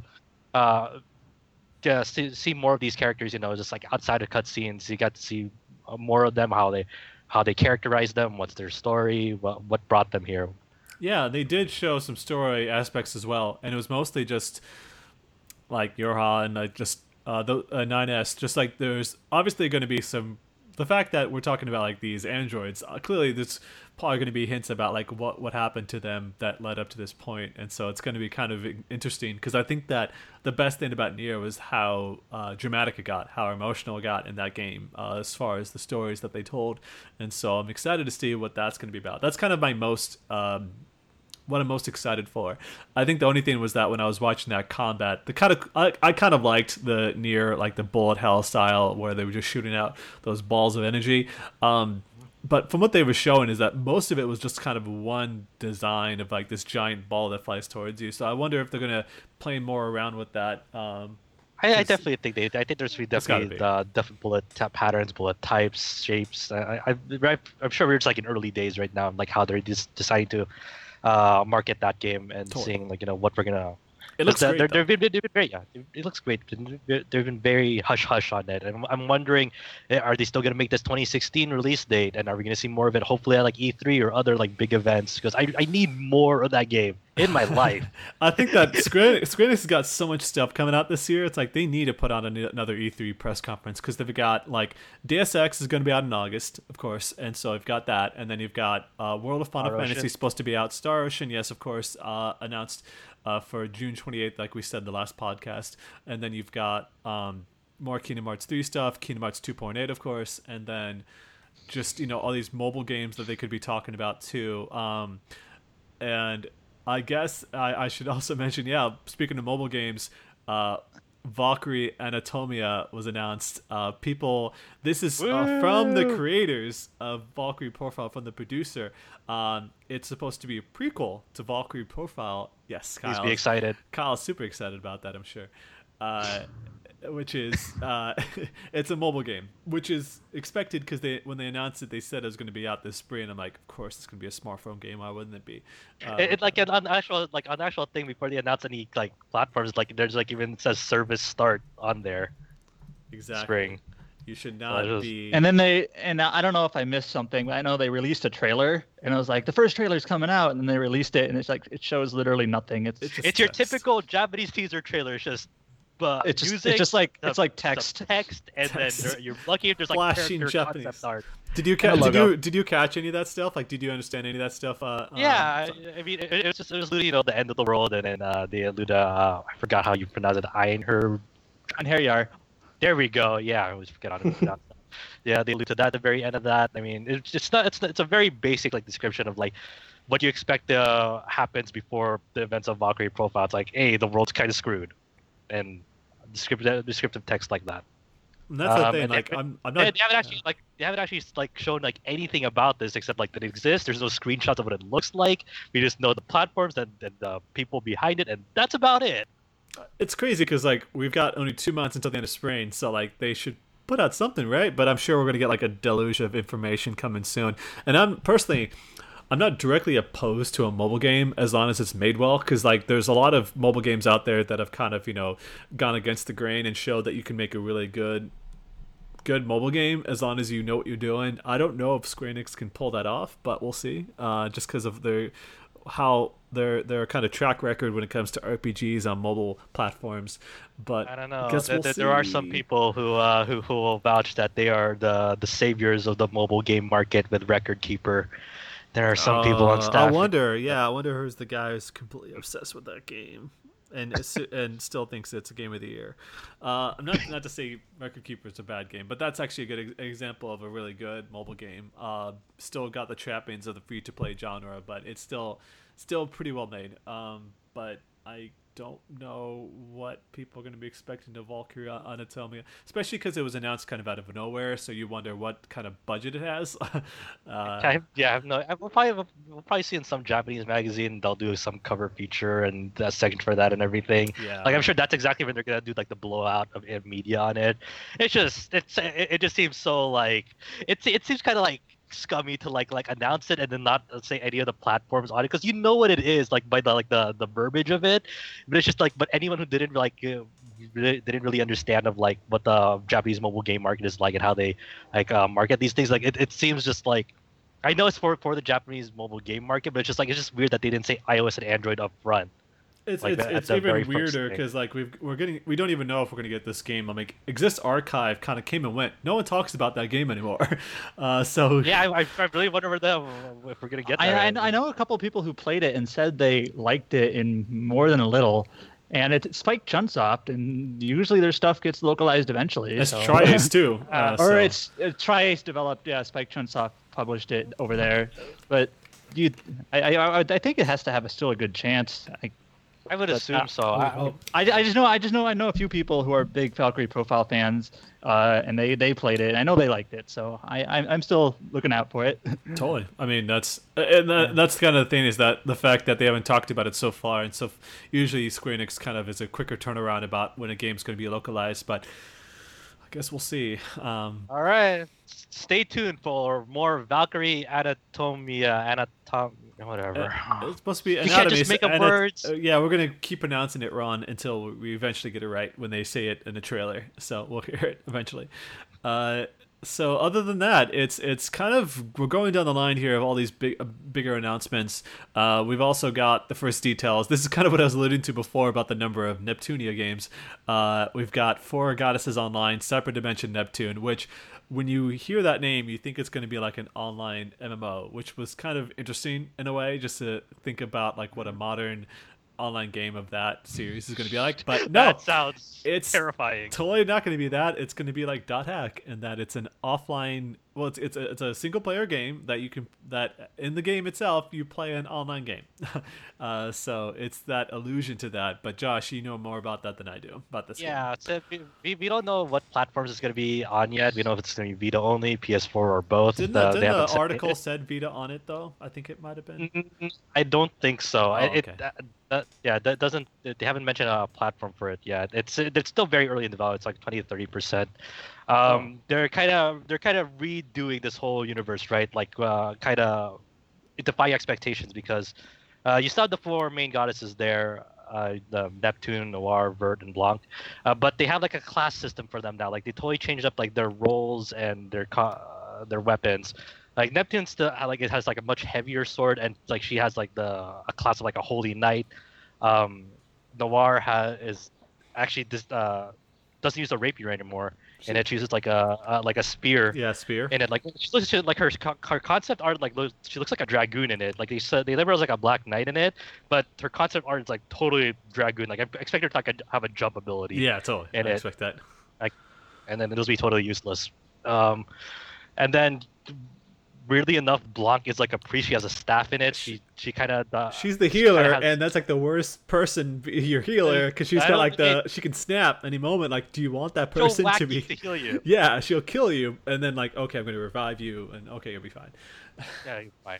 And then uh, and then Vert, which you assume is gonna be like she's gonna be more of a main focus this game because Four Goddess is online. Her trope in the Neptune universe is like she's uh Obsessed. she shuts herself in. She's obsessed with like MMOs and otomes. Plays it for like 50 what- hours or whatever in a row. Yeah, kind of she's always like she has to go to the, for the next guild, guild raid and whatever and whatnot. And so she's like the the mage of the group now. She's like an enchanter. She has like a staff. Oh no, not a staff. she's she has got a a rapier. Yeah, she's took, Yeah, people are like judging her, like she's got Noir's weapon. What? Yeah, it's uh, but other than that, we don't really know too much about. It. Like people No. thought it was gonna be Vert's game, and they're, they're not saying, necessarily saying it's Vert's game, like how they labeled Megatagmension as Blanc's game. Um, they're saying that it's uh more on all the goddesses as a whole as the characters, and but maybe a, maybe a slight more focus on Vert. Hopefully, you'd uh, think, and so. um. Yeah, but other than that, we don't really know much uh, aside from that. And, and the weird thing about it is like they're kind of resetting these uh, character relationships again. It's not like off of like a based on a previous game. They seem to like they know each other, but it's not like they're super close like in how uh, Mega Dimension uh, V2 started out, where they're already close. They seem to be like resetting that friendship level again. I mean, if they're gonna defy expectations, have whole new maps. You know, that's the thing. It needs to like get rid of like ditch the old maps. You can only hope, but I mean it's it's. We'll see more about it. We don't know too much about it at the moment, but we just know it's uh, it's offline, depicting an online game. That's the big news coming out of that. And so hopefully they can do something because you know obviously that's a cash cow for them, and so we need to see what else they can do with this generation. They started off okay with Omega Quintet uh, for compiled, but I think the Black Rose Valkyrie I think is the more interesting uh, game that's going to be coming out from those guys. Not so much. I'm hoping. I'm hoping. I'm hoping Black Rose Valkyrie will be an alright game. Was I, that- I'm, I'm kind of. Yeah. I'm, I, I, I- I saw like gameplay footage of it. I don't. I'm kind of feeling mixed about it, but I, I wanna. I want them to really like kind of wow me. Hopefully. Is Black Rose Valkyrie the game that's got like the uh, artist from the Tale series? Is that the one? Yes. Okay. Yep. That's people need to check that out. Uh, we've got posts on the site about that game, but uh, I think they just put out some footage, as you said. Um, but that's Four Goddesses Online, Separate Dimension, Neptune. Always coming up with the most creative names to distance itself from Hyperdimension. Uh, and then, yeah, I'm, I'm just reading through all the news that we compiled here, and so that's that's pretty much it as far as the uh, uh, game announcements that have been put out. Uh, just to Yeah. quickly move into, um, let's see here. There's been uh, what should we talk about next? I think that uh, In, uh, Infinite Space. We should talk about that. Yes. So uh, the news coming out from a couple months ago was that Video Games Plus, uh, which is a retailer uh, in C- Canada, announced um, and wasn't really talked about much is that Nintendo was ending DS cart production uh, effective pretty much immediately. And so anything that they had on, on the shelves now, once it's gone, it's gone. So if you're a collector, you should really be looking into that if you want to buy anything before it's all gone. And so they uh, just put out just yesterday, as of this recording, that they're going to be reprinting Infinite Space for the final time. Uh, they also put out some other games that they were going to be reprinting, like Valkyrie Profile, Covenant of the Plume, Front Mission, Dragon Quest Heroes, Rocket Slime, and uh, I think Dragon Quest Monsters Joker was another one. But uh, Infinite Space is kind of the more interesting one because it's it's actually a pretty rare game. Uh, like I think if on upon launch it was rare to find. Uh, but Yes. Josh, you know a lot about this game. Infinite Space is kind of like one of my darlings on the DS. Probably easily, yeah, it's one of my darlings. It's like one of my top like five DS games. I'd say it's technically Platinum Games' first game.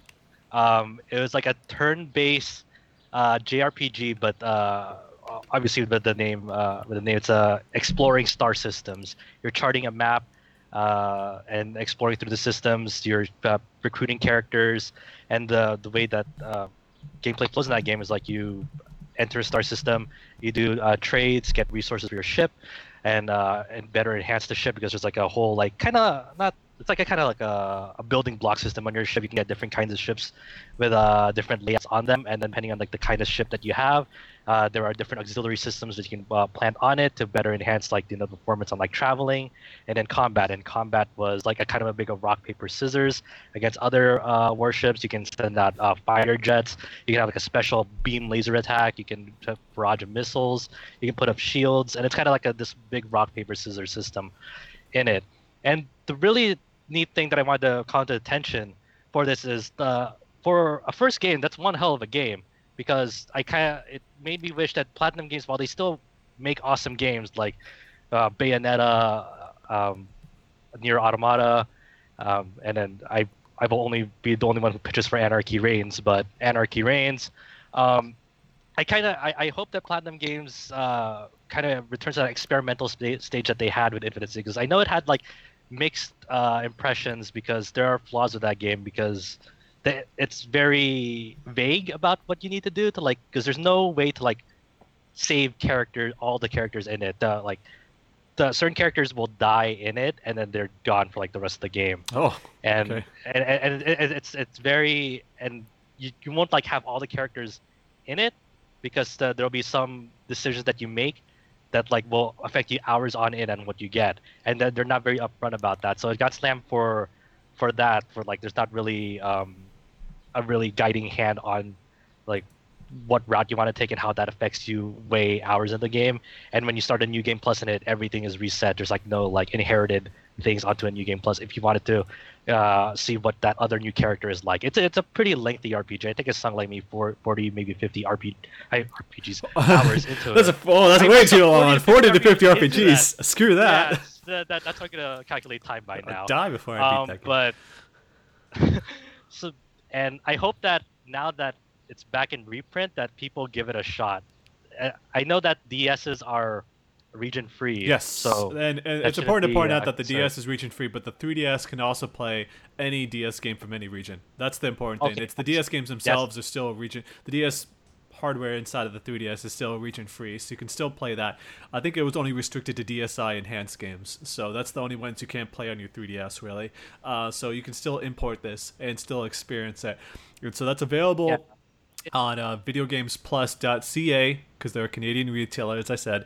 Uh, it's going to be out on May 2nd, but you can pre order it now. It's $50 Canadian, which in our currency is like $39. Uh, the Canadian dollar is pretty weak uh, as a result of that. Uh, not as a, a result of that, but like just over the time, it's just super not that Yeah. strong. Um, if it, definitely check out Infinite Space if you're like a fan of like where Platinum Games' roots are coming from. If you're a fan of like RPGs, Totally. space sims, I and just it's a really it's there's no really other game of its kind when you think about it like that was out, out on that on the DS. Like no one really pushed that hardware the way that Infinite Space did in terms of how expansive it is and how, many It looked insane. Like, You're explore- talking about a 40, 50 hour RPG on a handheld on the DS, uh, which was mostly known for kind of the shorter games. Like even Golden Sun, I think you can beat like in 15 hours or something like that. So that's that's kind of what you should be expecting that. But there's other games that are on that site that I mentioned that are going to be in the final reprint. Um, so you really, if you're like I said, if you are a guy, a person who collects physical games, you should be checking that out. I think even like there's a deal right now you can get chrono trigger for the ds for like 16 bucks on amazon so there's a plenty of deals out there you can find uh, for people just kind of getting rid, rid of their stock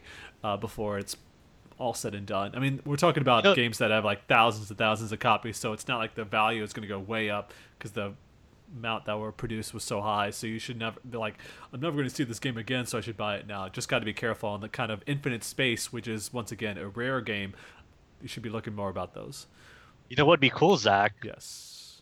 What? If those games got PC ports like Code of Princess.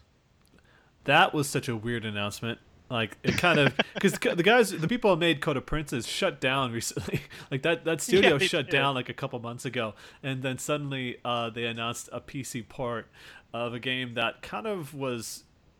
No one really I- I- talked about at all. I it looks I, cool. I played the 3DS version, and it's uh, and to me, I was like mediocre as all hell. yeah, Like, that's that's kind of what I hard. got. The art looked cool, but Probably that was most- it. Yeah. Yeah. Um. But the the main thing about it that I came away from was one, it ran terribly on the 3DS. Like I, I played this necromancer chick called Zozo in it. It's it's, it's like a 2D beat 'em up with uh, RPG mechanics in it, like uh, raising stats and whatnot. It's, but think of uh think if Streets of Rage had like RPG stat ups, the manual RPG stat ups. You're comparing Um, Code of Princess to Streets of Rage. I might have to question you on that line of that path of logic. So I don't know. Uh, uh, okay, okay. G- g- give me a more uh, comparable uh, beat 'em up right now. Dragon's off Crown. top of your head. Dragon's Crown. Guar- Guardian Heroes. Perfect. I did not say that, but so- okay. Um, so basically, what the this necromancer chick does is like she has a lot of like magic spells on screen, and anytime you did like this one spell, it would like it would it would cause the frame rate to like dip like below like 10 FPS. Like think about PS2 Odin Sphere battles, except that was like how it ran the whole game. Ugh, ugh, Oh, ah. that's the, the, the, the way the way it The ran me is like it would fluctuate between like it would fluctuate between two and 27 FPS like at any given time. oh my god. Um, I, yeah, so I was like, I was like, oh my god! Are, and when they showed off like the trailer for this uh, PC port, it kind of still had like some of that jank. I'm like, wait, no, are they still gonna like make it run like terribly on it? so, Uh, Mm. th- this kind of leads to like a little story of like how yesterday, I being Friday, or this as of this recording, um, I kind of scammed like three of my friends into spending thirteen dollars on it. Uh, I, I was gonna do it for educational purposes, but uh, but I, my friends and I were talking, and some and someone mentioned Code of Princess is out, and then I brought up the thought. I was like, why don't we online co-op it?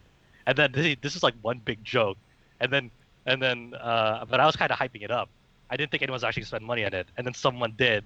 And it's like, oh shit, they're committing to it. Oh god. what have you done? Oh, so like, well, I guess we're gonna do it. Thirteen dollars that could have been spent on Final Fantasy IX. You made them buy Code of Princess. I yeah, I mean, Oh boy. they'll, they'll, they probably won't thank me ever, but you know, we, we tried that out, and uh, I just wanted to like say how the PC port was for anyone Sure. to wanted to uh, think about it, but it's actually okay. It, uh, it runs be- fine. okay. I, it, I was uh, I was very surprised. There's like no crazy frame drops from uh, what I was playing as. It has like the system requirements for it are fairly basic. I'm sure like any computer in the, like the past five seven years will run it. Yeah, how, how is fine. the PC port? Do you have like options of configuration and all that? Um, th- there's no like, like, options to like customize the graphical fidelity of it Oh. because it's already just it's just it's a basic thing. But the, there's this weird filter of it, like filter over the character models that kind of blurs it, but it's not like really awful to look at. It's still like pixelated, and you can tell it's like an upscale, but it's not like it's not like a complete wash. It's actually quite okay. It, it's not like Really not like hyping this up for everybody else. It's okay. there won't be like there, there won't be like compression everywhere. It's actually just cleaned up well and not not bad. So if you if you want to like if anyone was like interested in Code of Princess somehow in, in the year 2016, uh, definitely look at PC port. Uh, it's it's not awful, but I'm, I'm that doesn't really change my mind on how mediocre Code of Princess is. I, I remember my, my last standing thought of it when I beat it on 3DS was like, wow, that was the easiest game I beat this year. Uh, I remember that thought, final thought in it. But that's because Zozo is uh is a terribly OP character, probably. And when she when you play when you play her online co-op, all her spells do friendly fire. oh so, and- and- boy. And my friends didn't realize it. Like, they're like wow, they're, they're- we're getting like one shot. What's what's happening? I'm like, and I'm like, I'm like, oh yeah, friendly fires, but I didn't tell them. I just let them figure it out. Isn't it like Streets of Rage? You could do friendly fire in Streets of Rage. Is that what happened? I think you could do that. So I guess that was sort of more an apt comparison in some ways. There you go. I'm it's- justified. It's it's Streets of Rage, Guardian Heroes, and whatever you said. Dragon's Crown. Dragon's Crown. You don't remember that Sure. game? That's a vanilla I remember that game. Yeah. I remember. I said Dragon's remember Crown. it. You said yeah, Guardian Heroes. I'm like, wait, what? Yeah. Sure. All right. So that's that's Code of Princess. It's out now on on Steam. Uh, once again, I think it's also 15 bucks. Uh, so they're It's like 13 bucks right now. yeah, as it's, like, it's a this launch. It's a launch week discount. Uh, that should be up for a couple days more after this recording. Um, but still cheap. So it's great that they're still putting out these games for such a low price compared to like. I, their I, I, kind of hope there's like more like crazy like DS and 3DS like PC ports and that actually runs well and doesn't look awful like this. Yeah. Like that, that that's the big takeaway from this. It's like it it's possible. Please. And like Code of Princess doesn't really have much of a following, so like, wh- what's like, is the community gonna come around and help build it up? Like, are we gonna get one of those like Durante, like the uh the big mods that they did for like Dark Souls? Nah, I don't think it's gonna. They're probably not gonna I, do I much don't, I don't it. think so. I mean, uh, the, the most I could ever hope for this game is like it has a versus mode, and like when you go through the campaign, uh, you unlock uh, new characters to use. There's like the standard characters with their own move sets, but you can actually un- like play as like almost every single like NP like monster in the game as you unlock it. So you can like like play as like a zombie or like a ghoul. There's a basic one, but they're only available like versus mode. So like the most I can hope for this game is like someone like bring it to like a fighting game tournament and like just it's, it's, Do it. All just right. freaking do it. Why not? On the main stage of Evo 2017, Code Yes. of Princess. All right, Code of Princess. Oh my god. yeah, I'll be world champion. All right, moving on to more important news. We've got Tales of Berseria, which a lot of information was dumped recently. Adam knows a lot more about this, but we've got a new trailer, new screenshots, and some other big news. Adam, what's the deal about Berseria? Uh, actually, didn't pay too much attention to this news, but Oh. I know they. I uh, well, I know they. I mean, I just didn't look at all the details. I know they released. It was like the third trailer, which they released a while back, but they it was like an extended version of it. Yeah. Shows just more anime cutscenes, a couple more of the characters they've introduced, um, and then they released. They announced the release date in Japan for PlayStation 4 and PlayStation. Is it on PlayStation 3 in Japan? I think Yeah, it's don't know. also is it PC? No. Yeah. Maybe Well, not. PC No, no. here PC here. but not Here, in it- Japan. it- but the Japanese release date is August uh, 18th. Yeah. Um, and then they also revealed uh, this wasn't in the trailer, um, but in Famitsu, uh, another party member, Eizen, who is like this blonde hair. He's got like this tuxedo slash uh, some sort of suit type coat thing he wears. Um, I didn't really. It's not as cool as, as the as the girl who wears It- the it- books it's- around it's- her. Eizen is too self like the, the design and like the the the concept of the character is too self-aware. So let's back it up. Eizen is voiced by Toshiyuki Morikawa, and like his like his kind of shtick is like he's known as like as the quote unquote god of death, you know, and like and the the Seiyu is uh he voiced Aizen from Bleach, uh, an anime manga, and uh, he's uh, infamous in that uh, series, you know, for being like a, a schemer, a big villain, and whatnot. And this is like it's just too self-aware for me, man. I can't take the character seriously. That's ridiculous. Like you see the lineup of the characters, they all look like more badass than like the the antagonists are supposed to be. Yeah, so. I, I, I know. I know. Yeah, Zach Zach made the joke uh, in our chat room. Like, is that the villains that we're looking at? Yeah, they look like they all they're all looking like really mad at the cam like at the facing towards like the the front. It looked really bad. So Yeah. So it looks like we have our yeah Where we play the villains, that would be actually all right. I'd be okay with that. and. Uh, I don't know if some of the people following this game have noticed, but Bandai Namco, the English branches, especially the UK branch, which has always been the most kind of eager with the Tales franchise, um, has been providing the English updates for this game.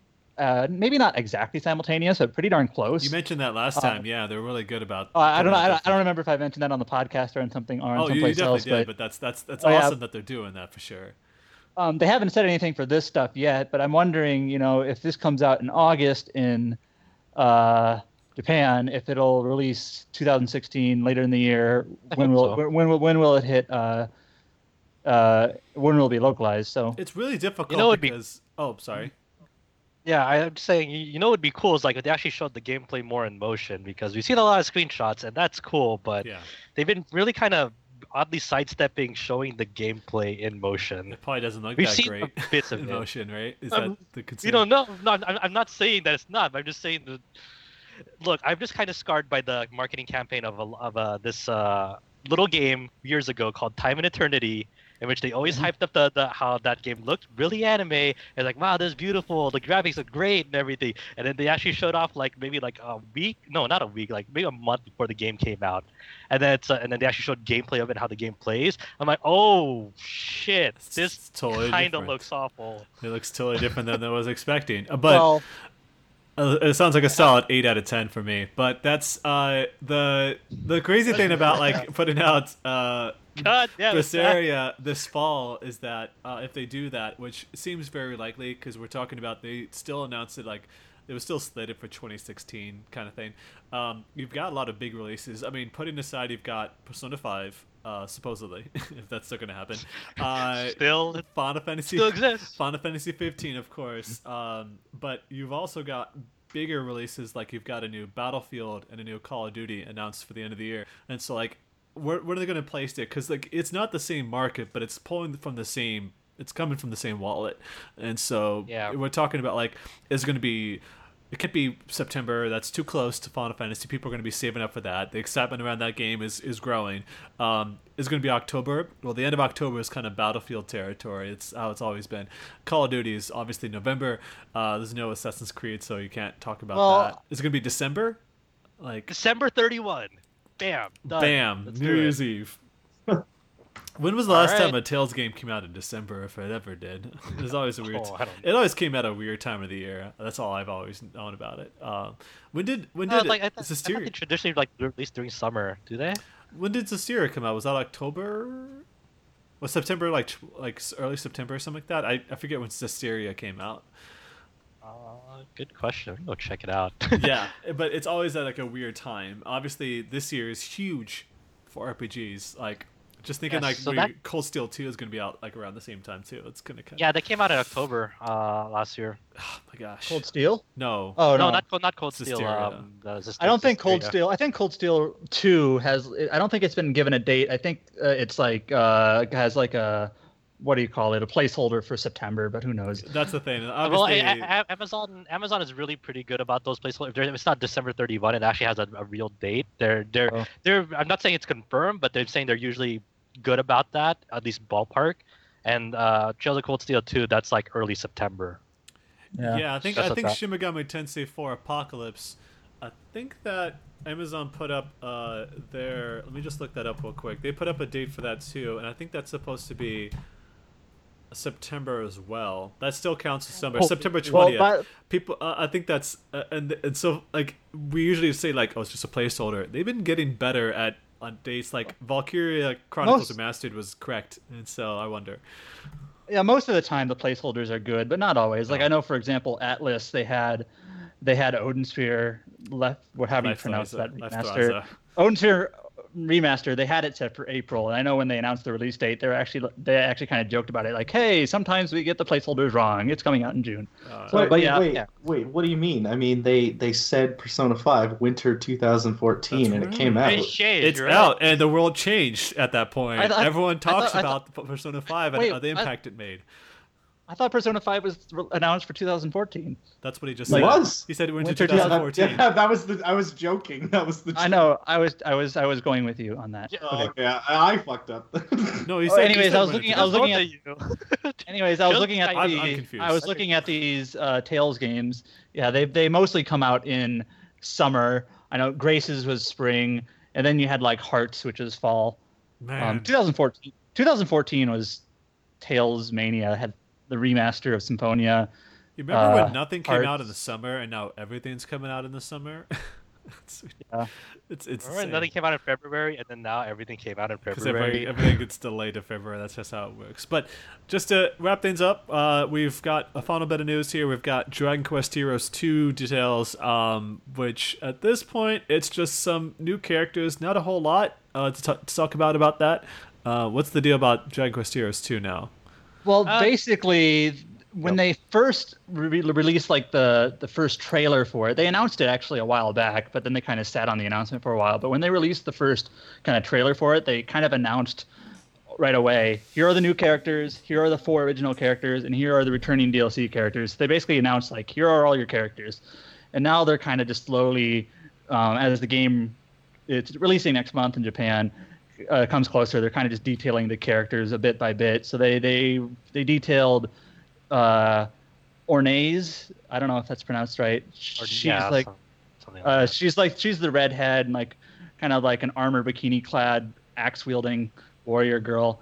Uh, and then Caesar, I think is how his name is, is like the big greatsword dude. Uh, and then they they detailed some of the more classic characters, like Torneko uses items in attack. Uh, I, I just can't wait to see that. Just this big like merchant, over overweight guy, you know, just clowning all these enemies with his like trumpets and doodads and things like that.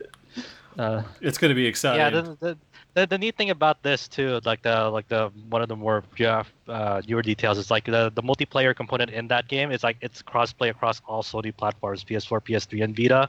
I don't know what what versions of the game we'll see over here. Probably only the PS4 version, but I don't know. Um, but I think that was really cool how they were were able to uh, integrate cross-play multiplayer in that across all platforms. I, I also and since the, they're kind of leaning back from that tower defense, the the heavy tower defense mechanics in the first game, that how the monster medals in this game work now is that you actually turn into the monsters uh, in the game. So if you have like a rock golem medal, you use that up, and then you actually turn into a rock golem. and Well, That's awesome. now I, it's- I I- okay, I have a question. I didn't play the original Dragon Quest Heroes, but there was there any sort of cooperative mode on that at no, all? nope, that was the big thing. Nope. People Yeah. hated about it, and they're excited yeah, about and this. I and I and I saw one of the more another recent detail was like in the cooperative mode you can like, uh, and this is kind of expected I guess, but you can chain together attacks with the various uh, characters that you're playing alongside. So you can be like doing a combo with, uh, you know, Torneko or whoever, and then kind of have another character jump in, Jessica, let's say, and kind of continue on with the combo and do like this chaining type ability. Um, so that sounds pretty cool. Yeah, I think I I think it's uh they're taking the necessary like the in my opinion like there- there's definitely what I want out of like a sequel for Dragon Quest Heroes. Uh, they're, it seems like they're they're taking in the feedback uh, from the first game and really just amping it up uh, and going balls out on it. Yeah, and then when they put this out, they can finally talk about Dragon Quest Eleven, the thing we I, I care Uh, about. way more. hopefully, All right, so that's it for news on RPG site, and so that's also it for the podcast. And so Oh, well, we've no, got more thing. no, we're not going to talk about that. So No, once no, again, no, this, this, this, there's this no real point- it- what's the yeah, okay. The Granblue Fantasy being in English is actually a pretty big deal. Yes. For a lot of Although the problem with that is that I think it's kind of like a test pilot, is what it seems to be. Is that Granblue Fantasy, which is pretty much the biggest mobile game in Japan, that's got booths at conventions the size of like whole houses uh, taking up space. Uh, it's uh, basically a turn-based RPG uh, for mobile. Uh, also, you can get that on the browser. So actually, that's important to point out is that they released an English patch that not only covers content from that point forward, but they also went back and translated all the old stories that came out. Like, so you've got like old events that they had with like characters from like Slayers and things like that. Uh, they uh, they they translated all that stuff. You have to download the Japanese app uh, and apply the and just basically switch it from Japanese to English. Like when you boot up the game and get through the account sign in, they all, they tell you, do you want to switch to English, and there you go. Um, but that's once again you have to get on the Japanese side. But if you go to the Granblue Grand Blue Fantasy website uh, and go to the download page, you can actually grab it off of the Chrome store, um, and you can just play it straight through there. So you don't need to own a mobile phone to play that game and experience it in English. Um, so that's the thing. But some people, uh, the speculation is that once they've got this sorted, they'll launch it here in the West. Uh, uh, the right way. Uh, um, so hopefully that happens. Uh, we also mentioned. Dude, are you are you are you are you really gonna go with that? Hopefully it happens. I'm. It seems like it's the thing they're gonna do because it's they want they need more people to be playing that game so that they can continue to you know milk it for what it's worth. so it needs to happen. We. What, what are your early impressions on it? I, I, I, the only thing I know about it is people go crazy over it. I don't really know much about it. So give me like your early impressions it's really cool. It. It's it's got a, a cool like class based system that is there's a ton of classes to unlock and level up and unlock further uh, classes that you can use that have like the main class and then you got subclasses that you can use the special abilities with it. There's a ton of levels. Everything's fully voiced and they've got some of the biggest voice actors in Japan uh, on that game. So the fact that it's they put that much work into it and once again with all the voice acting going on, it's got the production value that's insane. Uh, but it's also kind of got that browser browser game style where it's like you're loading web pages to get from place to place. But um, that's kind of selling it short. I think it's uh, it's a great game. Is what I'll say. It's actually it's it's a pretty damn well made game, uh, for what it's worth. Um, it's still got that stamina system, uh, but just like in like Record Keeper, once you've gone through the game a little bit, you make that stamina bar grow and grow until it's not so much a problem anymore. But it's kind of the same thing where it's like, uh, like, all right, I'm done playing this game. I'll set it down, and then by the time you're ready to play it again, the stamina bar is back up to full. Uh, or you can just you know pay some money, spend a little here and there. Yeah, spend some money. I've not spent a dime in any mobile game so far, and I plan on keeping it that way. I have no int- intention to do that, even if it's like, well, you should probably give them money because you had a good experience. Like, nah, I have no reason to do that. As long as I can get my fill from the regular game without having to spend it. As long as it's not pay to win, I'm okay. And that's kind of where it is here. But the designs, the illustrations are great. It's got the same guy who designed Final Fantasy 12. Um, in this in Final Fantasy 14. He does the the character designs in this game as well. So everything looks amazing. Even like they've got like this Black Knight character that looks exactly like a judge from Final Fantasy 12 in it. So nice. That. Uh, this Good. crazy looking armor uh, that fills up the screen. They've also got a ton of um, like I mentioned Slayers. They've got a ton of um events going on. Like, exactly, they've got one going on now that's Street Fighter Five. So they've got like Karin and Rashid and uh, uh, Fane and uh, M. Bison, which in this game is Lord Vega, which is what he's known in, in, in Japan. So it's kind of weird to hear like this English conversation going on. It's like it keeps calling him yeah. Vega, uh, but that's that's what you've got to get used to. But they keep having these special events, and you have you can recruit the characters to your side. Um, it just looks great. Uh, that's that's the the biggest compliment I can give you is that it's got a great art direction to that, and the everything the acting is amazing as well. So and the music is great. And they always say like they even say up front, you should probably turn up the volume because that's the best way to experience this game. Um, oh. But that's why you should really check it out. Like I said, you don't need to own a phone to play it. Just go to I think it's grandbluefantasy.jp slash download or something. You just go to the main page. It's it it goes off of there. It's on the Chrome store if you did a search for it. Um, it's pretty straightforward to log in, but there's plenty of guides out there.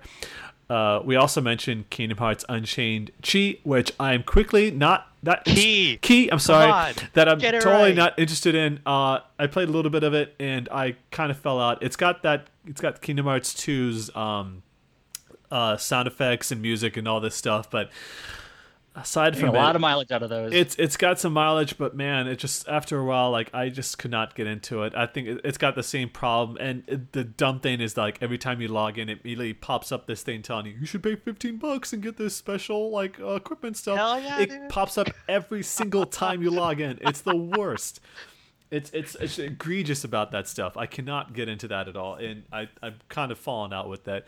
Um, Thanks, Square. Tales of Link is another game, and actually, I think it's also a well-made game. It's it's got a cool design where it's like, so, it's got all these Tales characters, but they've also got a ton of original characters that you can um, recruit into your party that have their own like flavor text, their own backgrounds. Like this nurse character that wants to be the best nurse in the world, and so she goes off on an adventure trying to learn new like medicines and things like that and you couldn't into her party and she's like a good healer. But the combat is kind of the most interesting part of that in that you've got enemies on one side and then your party on the other. So not only is that you have up to like i think it's eight or nine members of your party that you can like select. So you get like that gives you an idea like how many characters we're talking about when nine people are in your party uh, at once. But there's like d- dozens dozens and dozens more that you can get that are all uh, individualized. Um, the way the combat works is that you've got like a a party that's in like a three by three grid, and they all have different colors beneath them, like red, yellow, green, whatever. Um, and you're supposed to draw lines from each from the the patterns themselves. So it's like, say for ex- you've got like this three by three, like I said, you've got two red characters on the bottom left and then one on like the middle top you have to kind of draw a line to like link them up. And so it's all about this strategy of trying to get as much as of one color on this grid at one time. And then you've got friends that show up randomly um, and you've got like uh, support characters that you can uh, recruit into combat as well. And so they all have like different stats that help help you out. And so it's really cool. And they've all got like these special abilities that can turn all the your party into a single color uh, it's it's it's kind of fun it's really different from what i'm used to experiencing and um, you know the the uh, it's voice as well and it's actually got an interesting story and uh, these uh, cool new characters that um, are all so well voiced, but you've also got returning characters. So you've got like these weird thing where you've got like different versions of the same character and characters that from like Tales of Destiny up until um, Zestiria showing up. Uh, nothing from Berseria, of course, not yet until they have like the promotion for that. Um, but it's it's pretty cool, and you've you've got um, just a lot of stuff going on with that game. Adam. Sorry. Adam. Is Adam done? Go on, sir. Adam's dead. That was I just Sorry, want, I, I wasn't. I wasn't paying attention. He doesn't need to talk, man. It's our segment, man. He doesn't need to talk about this. I, I was gonna say, Adam, do, do, don't you agree that the Zack's MOBA K corner was such a good idea? I don't This want. mobile stuff, I just totally tune it out. No, it's I, do, I don't plan on talking about this every time. I just I figured I'd talk about the big releases. You've got Granblue Fantasy, which is a big deal. Kingdom Hearts, Tales, that's huge. Uh, but let's let's cut it short there. So that's yeah, that's that's it for news for RPG site. Uh, for for for our, excuse me, our episode of the TetraCast. Um, just to quickly wrap things up, once again, you can check us out online at rpgsite.net, on twitter.com slash rpgsite, uh, youtube.com slash rpgsite.net, Facebook, also, we're trying to be more active with that, um, posting the birthday tweets that we've been doing for a long time now. On uh, just search us up on rpgsite.net there. You can catch us on iTunes and we all we always like to promote our Discord channel, which is basically a chat room uh, that has a lot of features with it. Uh, you can get straight there with tinyurl.com slash RPG site Discord. It's got uh, a web browser version, but you can also get the desktop app. Um, that's got a cool beta version that you can get the latest features uh, for that uh, software. But it's a great place to just talk about things. We we talked about last time that we had the uncovered Final Fantasy 15 event where everyone just kind of went there and talked while that was happening we want to do more with that uh, soon, so check that out. But I'd like to lastly thank my guests. Thank you very much, Adam, Kyle, and Josh, for showing up on this episode of the TetraCast. Thanks, guys. Appreciate your. We did it. showing We up. ended off as No MOBA, problem. We talked. We did We it. talked Thanks for having those. me. Thanks, Kyle. Yeah, thank- Definitely show up anytime you want. Uh, It's great having you with us, uh, listening to your conversation about Dark Souls. Let us know how that game goes, and maybe next time you'll have more experiences with cooperative play and see how that goes. Oh, I will. I'm going to. I'm going to be the pound for pound best Dark Souls three player in North America and eventually the world. Yeah, well, qu- Okay, well there quick you is there. The declaration has been made. Yeah, well, quick, Kyle's like, what other games are you like planning on getting anytime soon? Is there anything that's caught your eye? Um, as far as RPGs, I mean, I play way too much Final Fantasy 14. Yeah. Um, so that takes up a bunch of my time. Uh, Makes sense. as far as big RPGs, uh, I might get Star Ocean. I'm not sure. Um, I feel like there's one I'm forgetting. What a Final That's coming out Fantasy. soon. That's that's probably not. Oh, Final Fantasy 15. I'll I'll get that, Mm-hmm. uh, but that's not out till September. But I don't know. I'm trying to be more frugal with my game purchases because I look at my my shelf and I'm like, oh, I never did play the original Mirror. Maybe I should play that before You really should. comes out. Yeah. You really need to play. That game is awesome. I think it's there's a report that's going to be on PlayStation Now soon. at least it's in Mm-hmm. Japan. That doesn't mean a whole lot though. So, but you should you should definitely check that out. I, I'm kind of interested. What what other games are you, are you guys gonna get like in the near in the near future? Is this a bad time to mention that I'm not a big fan of Nier? Now, well, let's move. Yes, get out we, of here. we know about you. Like, you, apparently, you don't like vocal songs, which is weird. Um, but The best, the best, the, the best song in Nier is a song that plays in the desert and part of the forest. That's- and yes, it's a song that doesn't have any vocals. no, those those are pretty good songs. I mean, it's crazy that we're not even talking about Bravely Second, and that just came out. Uh, I've got the collector's edition for that game, but I want to play the first game, so that's just going to sit on my shelf for a bit. Um, other than like for me, other purchases, not a whole lot. I mean, I I. I'm, I'm currently without income, so it's like whatever we get for review, that's kind of my game that I'll be playing. I've got, uh, as far as RPGs are concerned, yeah, I mean Hyperdevotion, I've got that to play, but that's that's about it. Uh, how about you, Adam? I'm playing uh, Reggie Gaunt for review, and I'm also going through the Saga series, like I It's mentioned earlier. Gigant, by the way. Now told me it's Gigant, Gigant. whatever. Yeah. Just kidding, but go ahead. He's still. He's You mean you mean Digital Devil Saga, right? Yes. Wait, what? You you mean Digital Devil Saga? That's what you meant by saga. yes, Yes. the Saga Mm, series. sure. I, ki- I kind of I kind of want to play those now. Oh, I want to play this.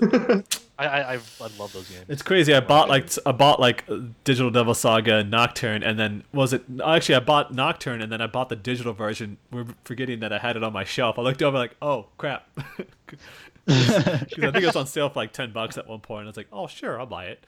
But anyway, I know what I'm buying next. Final Fan- I'm gonna or buying next. one I'm playing next? I'm gonna play Final Fantasy IX after all these years. oh, yeah. yeah, Did, I, didn't you like play it at one point and then you like, uh, was it on Twitter? Yeah.